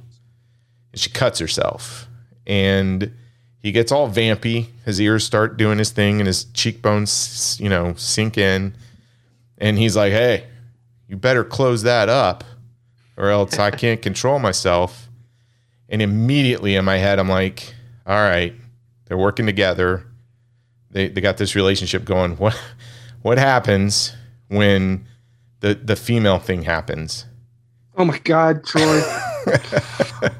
so, yeah, yeah. Yeah. What happened? Uh, Your mind went to menstruation. Okay. Yeah. Yeah. Um, you just you just what gotta happened? Yeah. remember su- that sequence in Carrie. I get just no, no, no, no. I'm not. No, don't go there. Plug it up. Plug it up. But immediately I'm like, well, shit. Either you're getting hazard pay, or you're getting free vacation once a month paid from Horizon Industries or whatever it is. But as gross and as immature as that thought is, the problem with this film is for every exciting plot point or visual it presents, it tries to give you some logic or some superhero whatever, but you're not invested in the film. And so your brain goes to these places to where you're just trying to entertain yourself with figuring out the pieces of the puzzle that this thing drops. That that's my biggest complaint about this film. I actually think it's kind of boring. Yeah. I, So so I, I I I totally hear what you're saying. Um, a- and that's where I'm saying I appreciated why they or when they were lifting a lot of things from the comics because in uh, we talked about the, the young the young lady in in the hospital bed right? Uh, well there's there's i forget which uh, series it was in where he actually found a temporary cure and he changes his name and he's working at st jude's helping children out like himself. So that's where i drew and saw that parallel uh, with it. But to your Get point that, John, but that's not in this movie. That's not it, St. I- I- Jude's that's- never showed up in this film at all. I, I totally, I totally get that, but you know what I mean. It, for me though, that's where I saw some of it, and that's where I think um, you know with some of its flaws is that it, it is trying to put it you know do a little homage uh, put its spin to tell their version of the story but to your point troy there are some meandering parts right there's there's not a point where uh, again morbius is actually one of those characters that if you really understood his backstory and what he's what he's trying to do what he's gone through uh, he is a very he could be a character that you could become emotionally invested in but in this movie you don't get that chance right? Yeah, I, I would it, say it, it different. Moves on. You know I, I would mean? say this movie's meandering, and there's some interesting parts. It's not that there's meandering parts. This entire film meanders, and there's some interesting parts. Like there's an interesting reference to Dracula or Nosferatu, where the whole boat comes in to New York, and she's yeah, but they the call it the wrong it. name. okay, it's called the LCV Murnau. Yeah. yeah. There was a Murnau. It's Murnau. Murnau. Right. But Murnau. There's, but, there's yeah. little elements what does LCV that. stand for? Uh, I don't know. Last cool vampire. yeah. yes. There's elements in this film where you go, well, that's kind of a neat element. Like there's some sequences and shots that even from the action sequences, you're like, well, that's a cool element. But the problem is, and as gross and 12 year old immature as I am about that whole blood sequence, and, and again, I feel ashamed for even putting it out there. It's not who I am. But it's an example, I think, of of somebody who could watch this film and just go, I can make just a stupid joke about this because it doesn't give you so that that joke by itself, not even a joke, that crass observation by itself means that you don't have enough respect for the characters or the content to go anywhere else but to kind of go hey, she cuts herself, and all of a sudden he's upset about it and he can't be around anytime that she leaks blood or something. Uh, to me, it's an it's the worst example of what this film is, which is it just is dumb. It's a dumb film. Well, yeah, the screenplay is severely. The screenplay is well, super dumb. They're, the so, characters are uninteresting. Matt Smith and Jared Leto. The thing they have in common is it's like watching two loaves of white bread interacting with each other. Hey, watch yourself as a, it is. A no, if, if I were to take offended. two two like pieces of Wonder bread, the whitest bread you can think of, and just film it, you'd be like, "Oh, is this a scene from Morbius?"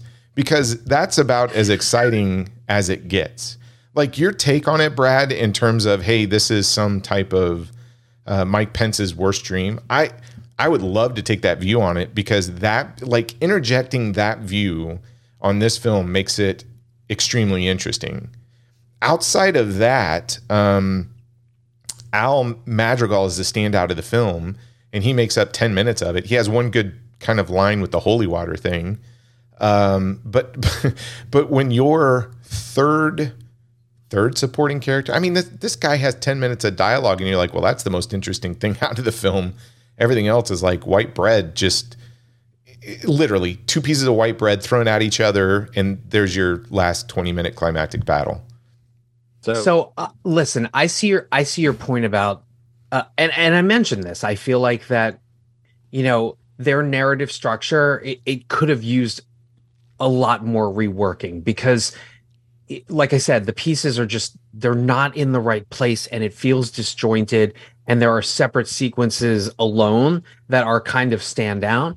Um, my feeling is that I think the studio stepped in and probably cut up um, Sharp, uh, Sharpless and Sazama's actual script because I think that we are missing scenes to explain things. Um, this movie doesn't need more explanation. But and and again, I'm I'm just gonna put this out there since I've seen it so many times. Sure. Um, as an expert, there has been a lot of there's actually a lot more care that believe it or not that was put into the story than than I guess what you guys have seen just from the viewings. So I always say this everything you need to know about the movie is going to be shown to you in the beginning. And so it is about their relationship, right? So I I pull you guys back to that scene where he made an origami thing for him and he left, right? Because he's smart. He knows how to rejigger uh, a medical machine using just a pen topper, whatever. They they just show that he's super brilliant. He's not like other people, right? So he leaves and he gives them that origami thing.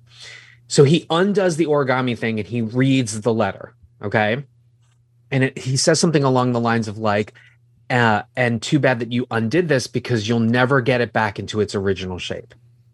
That sets everything up that you're about to see, which is that Morbius is smart enough to create these things, but when it comes to him and his relationship with his friend, he creates something that basically upends his relationship with him and destroys Matt Smith's character. He's the origami piece that comes apart and can never get back together. And in some ways, Morbius is also that same that same piece as well. So there was some care that was put into this story. It might not have been executed well, but I catch their metaphor. Additionally, Oliver Wood shot the fuck out of this movie. And in the beginning, when he's explaining the the you know the cure and the serum and this and this, if you notice, they're shooting them through the bat the bat lens, and so he goes. The camera pans and he goes from looking like Jared Leto talking to behind the glass he's a distorted image because they're showing you he's so obsessed with finding this cure he's not thinking about the consequences. And so like i said there's cinematography like that shot throughout the whole film. So there there is a level of care that was put into this. I just feel like it was probably cut apart by the studios. And the two detective characters they are wildly out of place. Yeah, they, they should, should- they not should be, in this movie, they should You know what else should be in this movie? A goddamn iris out to iris in edit. Yeah.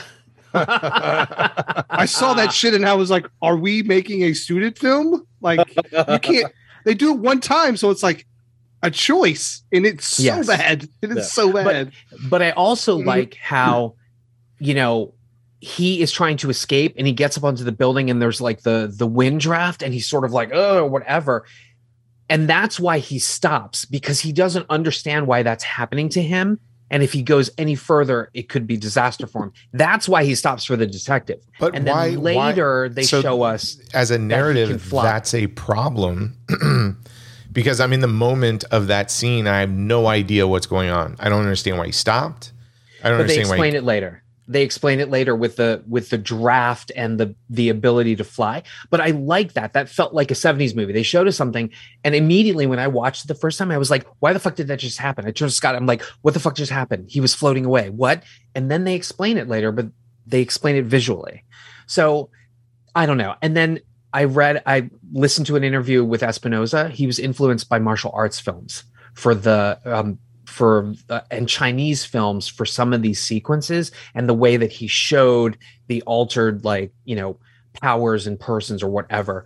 Um, and he was influenced by 70s movies. I would I would love to know what martial arts movies he was actually influenced. that sounds like a comment who goes that sounds like a pompous director who sits down and goes, "Ah, look, I was influenced by martial arts films."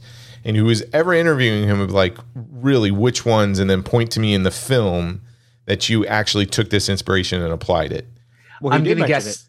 I'm gonna guess it's Wire Fu. Honestly, No, he, he actually mentioned it. It was uh he, he said he studied one of the greatest arts from one of the greatest cultures on earth. It was uh Sinanju. Oh yeah, little Remo Williams. there. yeah, it is. No, if I- if he had said, "Look, I borrowed from Zu Warriors of the Magic Mountain," I'd be like, "Okay, where is that in here?" It's not. Look, I, I understand what you're saying. I I've also heard the saying that if my mom had wheels, she'd be a bike. Yeah. So just because you're trying to say something is something doesn't mean that it's something. I get this, and and again, I've always said this: like people bring their own experiences with other films, medium, whatever it is, to to the movie, and you get sometimes you get something out of a movie based on what you bring into it, right? Versus what's there. This is a film that if you're getting a lot out of it, I think it's because you are familiar with the content or you're familiar with the universe. Um, I don't think there's much there. I just Yeah, don't. I, don't yeah, think I- it's terrible. I just don't think there's much there. No, and you're right. I I mean, this, you know, from the lens of I, when I asked my kids if they wanted to see it, no, they had no interest in it because it didn't really visually, even the trailers didn't um, appeal to them. Um, having watched the movie coming out of the theater, thinking back on it, it would they would have hated the movie because it, it was a movie that wasn't like you to your point. Um, if you're coming in with fresh eyes with very little to no knowledge of this, it it's hard to ingest. Even um, even to Jose's point, they're trying to tell story through other methods. I mean, you know, Brad mentioned, you know, the relationship where you know, my take on it was it, it, it's always that classic um, we're always outcasts. One of us now is better. I want to be as good as you, but now that I'm better, and I only want you because then that because we're still going to be outcasts. We're awesome outcasts, but nobody else can deal with it.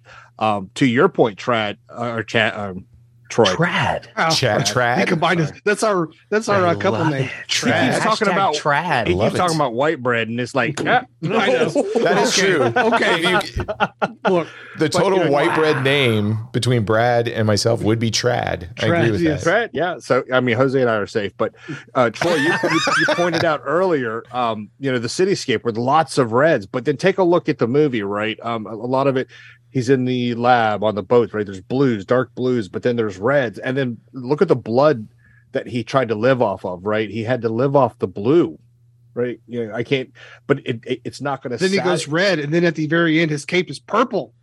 Bingo, blue and red. So it, it's it's it's. I mean, his it's cape is purple.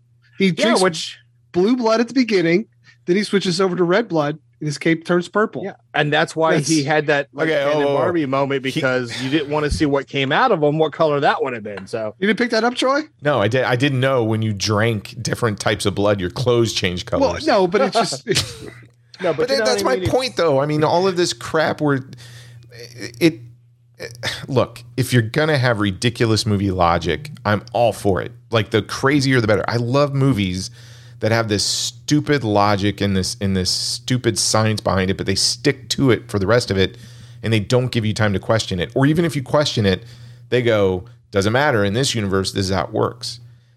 Yeah, I mean this Dr. movie Sh- this movie does not distract you enough to take a step back to have the the crass thoughts, the stupid thoughts, and even the logical thoughts where it's like, wait a minute, you spent all this time in the beginning of the film talking about this one thing and it never comes up at the end. Oh, wait a minute, you're talking about this one thing. And because I'm about ready to go to sleep, I got to actually make jokes to myself to keep myself awake during the scene before the next like white bread fight. Um, it, it yeah, I, I hate I, I, hate being so harsh on it, and I I actually kind of enjoyed it more than what I'm sounding. Um, yeah, but, but yeah, I think I mean, you guys are being way too nice to this thing. No, I mean, it's I used so Doctor Strange. That was the one Bishop was excited to go see, right? Um, and then we're watching it, we're in, and we finally get the gist of what the story is. And after watching it for a while, Bishop, he was he was the first before all the memes came out. He was like, "How come they didn't go to a universe where she was already dead and she could just adopt him? Why did they start there?"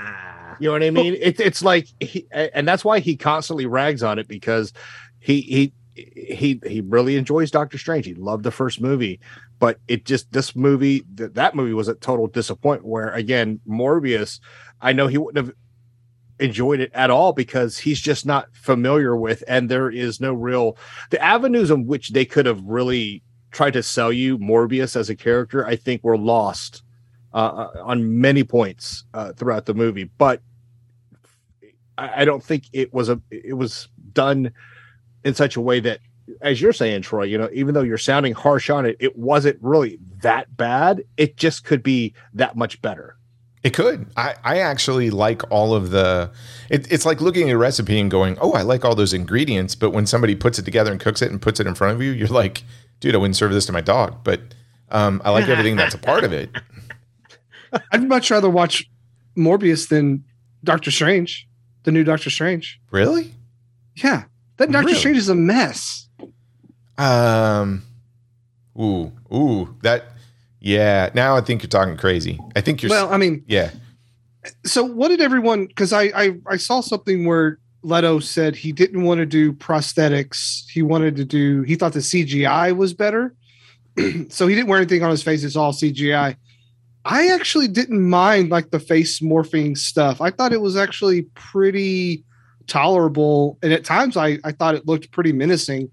Um, I like the and I liked it how it kind of changed really quick. So the effects. Yeah, I think they might have done a better job with CGI than than actual prosthetics. So yeah, I mean, Huh. especially with Matt. we always rag on on not going practical, but here I'm like, maybe they made the right choice. Well, it's it's kind of like comic books, right? One panel he looks normal, next panel, wow, Yeah. he's a vampire. So I kind of get that. Matt Smith, I will have to admit, could have done a little bit, you know, another hour's worth of work each day on just some of those points. But yeah, I mean, I dug I it think it's just his face. I think his face is just weird. He, I don't know. yeah, I he mean, already but- has an odd face to begin with, but yeah, but I mean, Jared Leto, seeing when he fully transformed, I mean, he was Morphe, he was Morbius, you know, and I love that. But again, man, I just wish they had done just a little bit more. Okay. Really over Doctor Strange. Okay. I don't know. I look, I'm not rushing out to watch either of them back to back, but I will say this, I think I enjoyed the back half of Doctor Strange a lot more than anything holistically about Morbius. But I would still say they're both pretty meh. Yeah. Yeah. It this year with superhero uh, films, maybe outside of the Batman's been like a, a lot whole lot of meh. There's a lot of five out of tens for me, to be honest with you. Yeah. But I, I love it, Jose. I, mean, I that you- enjoyed the hell out of this. No, it's it's awesome. This is what I like about bringing because again, I know somebody can come to this and um, look at those sequences and take a lot of out of the origami and say, thematically, this is where the film's going and this is what it's telling. It does a good job of it. I mean, Brad obviously is taking a Mike Pence route to it. John's bringing his comic book lore to it. Don't you ever say mm. No, yep. I'm obviously the idiot of the group and going, hey, let's talk about women's uh, issues, um, you know, through this one sequence. So we're all bringing various degrees of um, class to this, with Jose being probably the top tier, and John, Brad, and I are in our own worlds. Brad down at the bottom. Yep. No, no, no. I'm at the bottom. Your your Mike Pence stuff is way better than than me asking like, well, what happens during this thing that women. Anyways, um, so I, I think I think our guests win, but ultimately, uh, I I think, and I don't know what you guys think. I think it deserved the box office return that it got. I don't I don't know what you think about it. I I think it should be. I think the box office return should have been just a little bit higher. How about a how about a seventy six percent drop off after the third week? Oh, okay.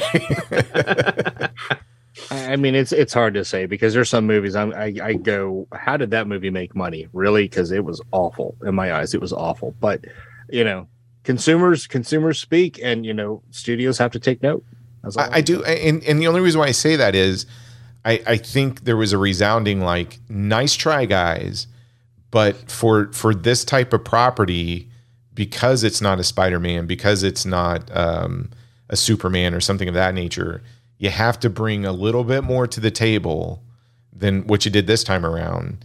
I think this does send sort of a message to the studios and everything else, kind of saying, look, if you're going to take a D-list character and try and elevate it to an 80 some million dollars, 80 million dollars, okay, 80 million dollars. Now, we may sit there and go, well, that's not 200 million dollars that they spent on, you know, Doctor Strange or whatever. 80 million dollars is a lot more money than what they spent on some of the bigger hits that um, you know, came out this year, especially in the horror industry. And and to me, I think I think it deserved what it received because that sends a message back to Sony and Marvel to kind of go, you're going to spend that kind of money, you got to tell a really good story, and you can't rely on the audience to bring all of this crap to the table in order to make it work.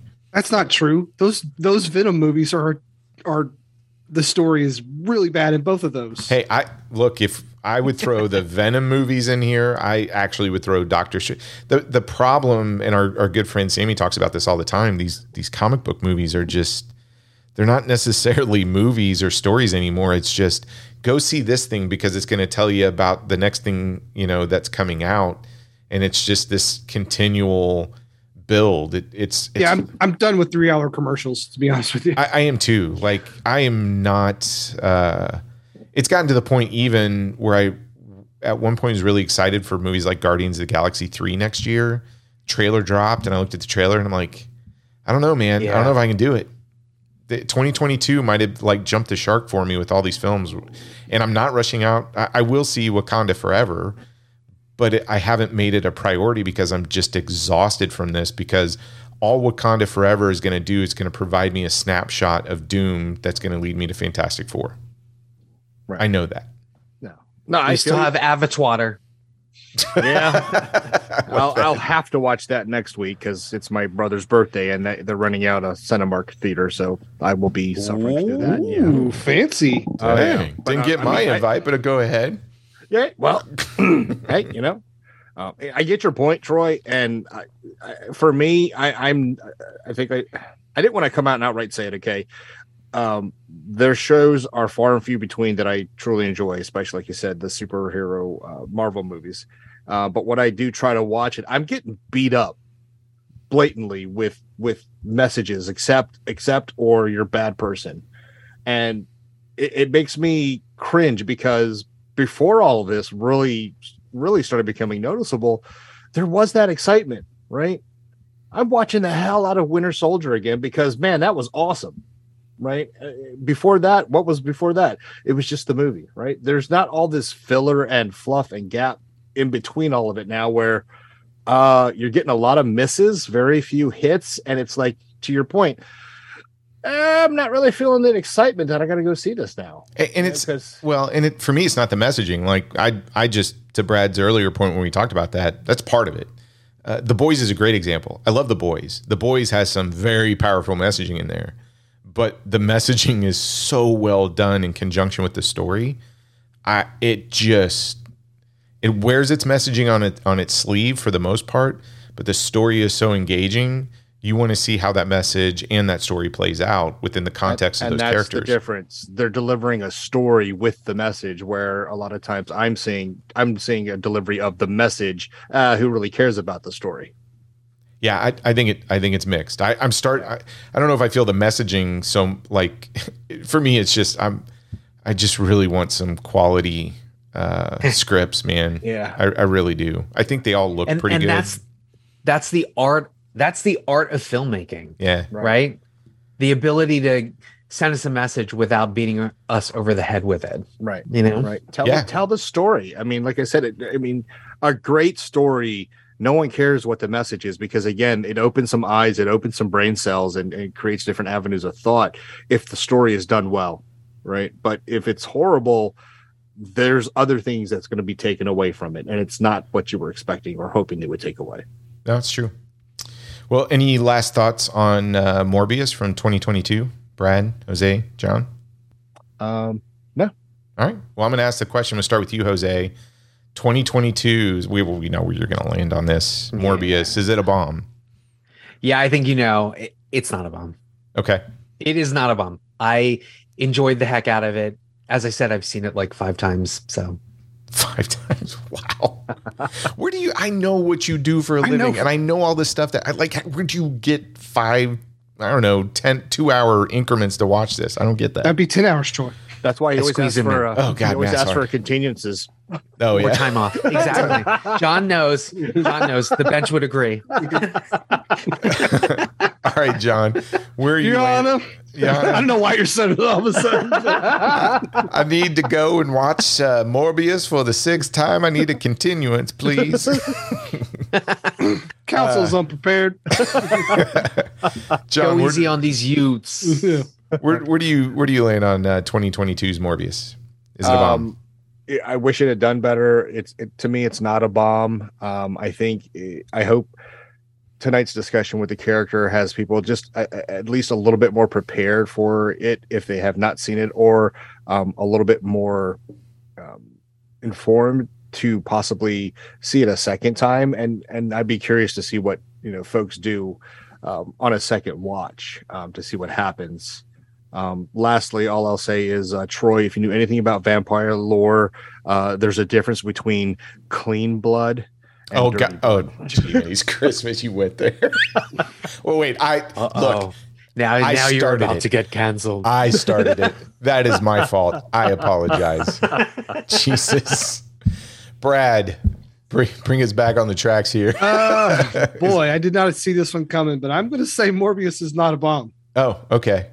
It's Oh. again, it's the most okay-ish movie I think I've seen in a long time. But it's okay. I mean, it's okay to make an okay movie. Like not everything has to be a 10 out of 10.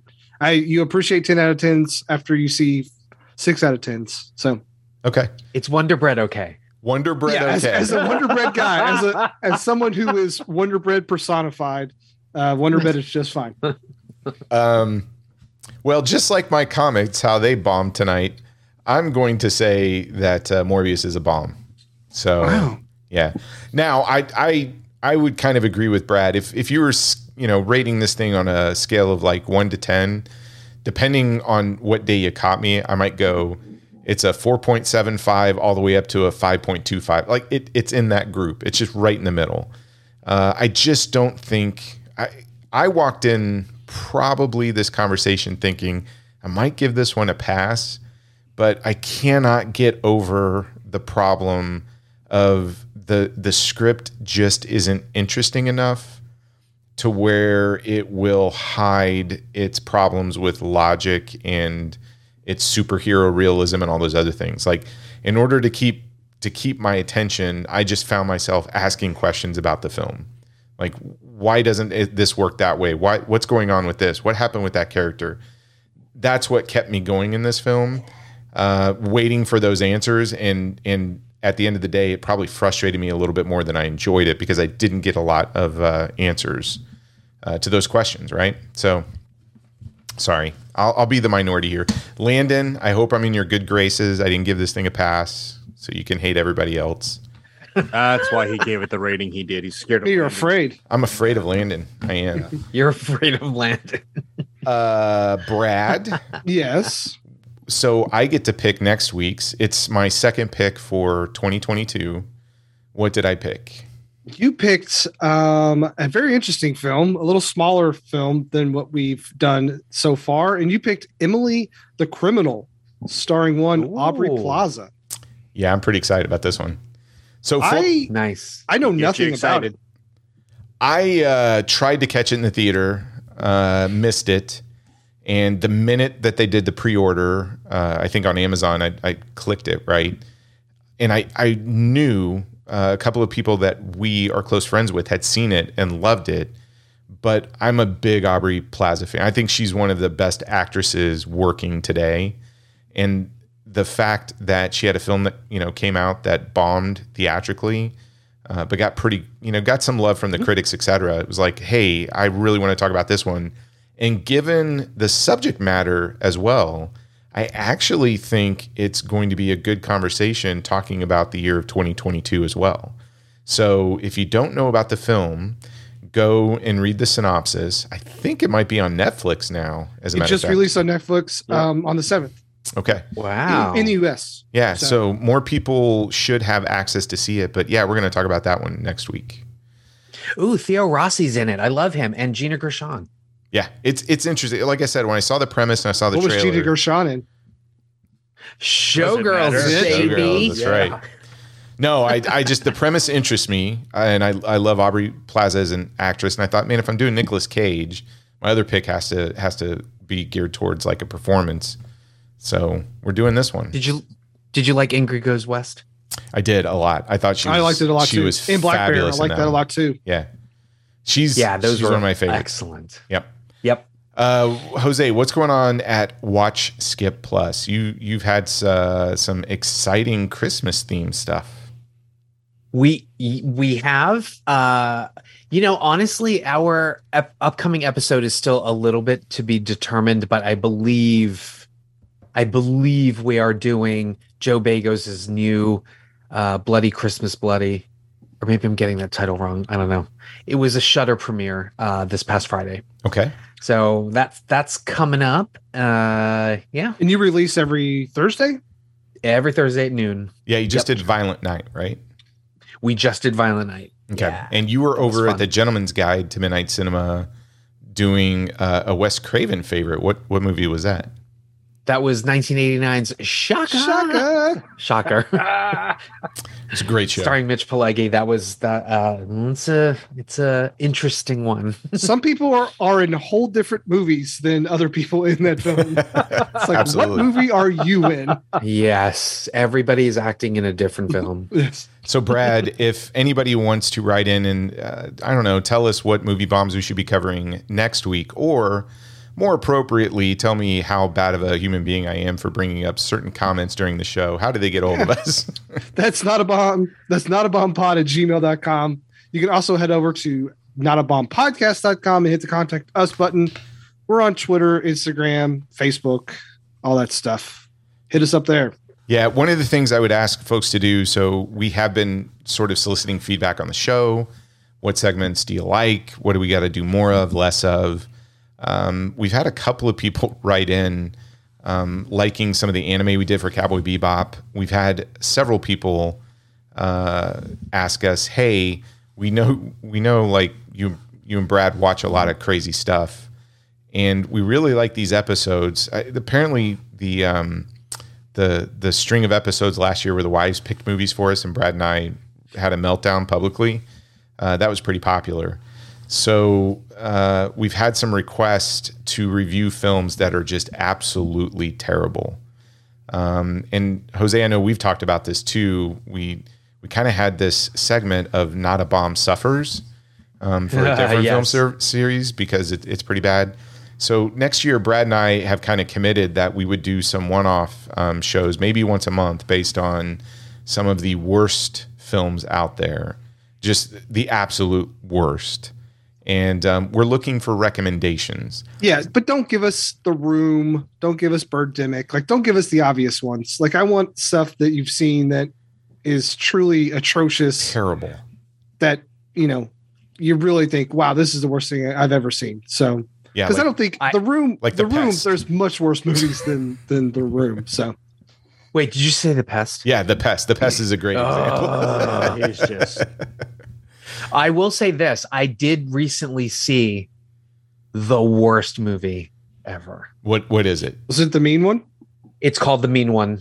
Yeah, it's a horror parody of The Grinch uh, Stole Christmas, and it is painful, badly acted, horribly edited, and the visual the visual effects the effects are terrible. It's CGI. And that's coming from everywhere. That's coming from Jose.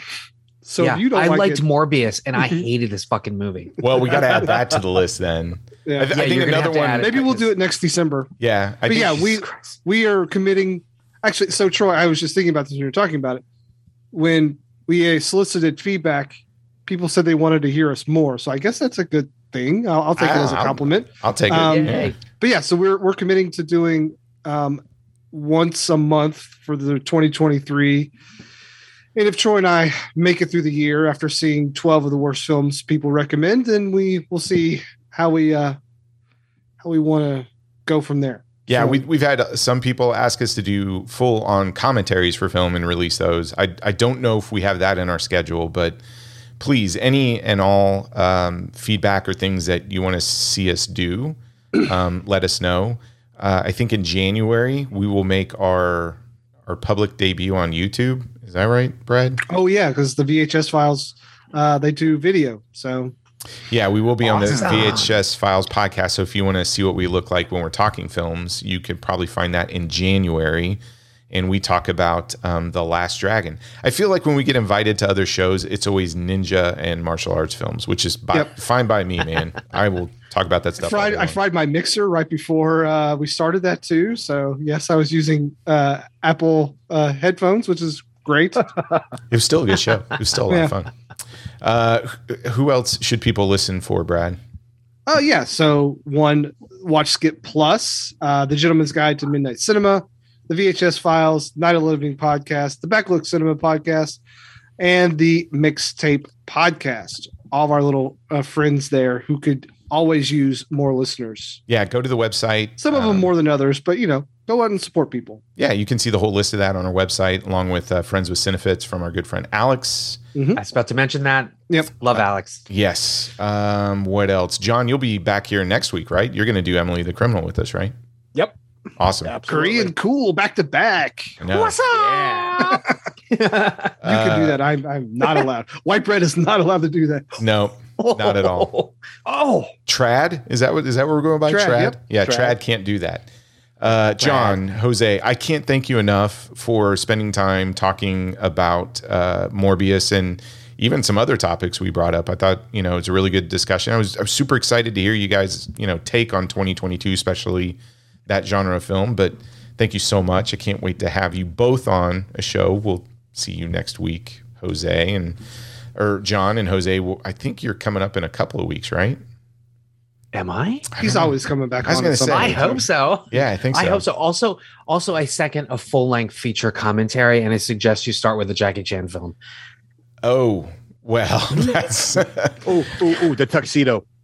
I, dude. I would do the tuxedo. I love the tuxedo. I do too. I will rep for that film. Um, John, that would actually be a great one to do because Brad will just have a meltdown, and I'll sit here and go. So uh, yes, during this fight choreography, if you notice that, no, it'll it'll be yeah, we'll definitely do the tuxedo. That'll be amazing. Uh, what else, Brad? Oh, hey, a couple weeks left of Christmas. Just something I want to throw out there for everybody. Uh, I keep meaning to do this, especially around this time of year. I know there's a lot of stuff going on, and I know with inflation and everything else, all the budgets are super tight. If you could do us a big favor, at any point in time, find one of your favorite charities out there and give just anything, just a little something this holiday season. So um, there's a lot of stuff going on. I know everybody is struggling with the high cost of everything, but if you can spare 5, 10, 15, 20 dollars, I don't care what it is, try and get it out, um, especially to like Feeding America food banks, stuff like that, because I think they're in most need right now this holiday season because of a lot of the food shortages going on. Uh, and and I, I would be the first to say, and I think Brad would agree too, if you do some kind of donation out there and send us an email and say, hey, look, here's one of my favorite donations, gave it. And by the way, would you guys cover this movie? I'd, I'd have no problem in 100% dropping something we have scheduled to kind of escalate that yes, because 100%. anything that we can do to kind of get more um, charity uh, out there from our listeners, because I, I know all of you do a lot already, but anything that you can do a little extra, and again, especially for any of the charities that tackle um, food shortages. Um, you know, for me, I'm, I'm a big fan of the Maryland Food Bank and Feeding America, stuff like that. Doesn't have to be that, but um, again, just please give a little extra this holiday season because I, I think the stuff that's going on, especially with the inflation, is just affecting a lot of families. So there's my public service announcement Yeah, for well this said. week. Here, here, here, here. and be sure to donate clothes too. And it's a you get a good feeling from from helping people out. Trust me. You- Oh, it'll- absolutely. It, it'll pay itself back in your feelings. Yeah, I've just I've I've I'm reading way too much stuff of just these organizations having less donations this year, shortages, and I, I know it's because of the of the economy and the inflation, et cetera. So anything that we can do to help you out, I'll record a tuxedo commentary just for you. Um, if you donate enough to a, a charity, I'll I'll send it, and it'll be a video commentary, Uh, whatever you want. I don't care. Um, just just do something for your communities out there, please. I don't know if you're listening in the morning, the afternoon, or evening. Thank you for downloading the episode. Thanks for playing along and hearing our thoughts on Morbius. Come back next week when we talk about Emily the Criminal. You can catch it on Netflix, and uh, we'll see you then. Don't lose your head. Happy holidays, everyone.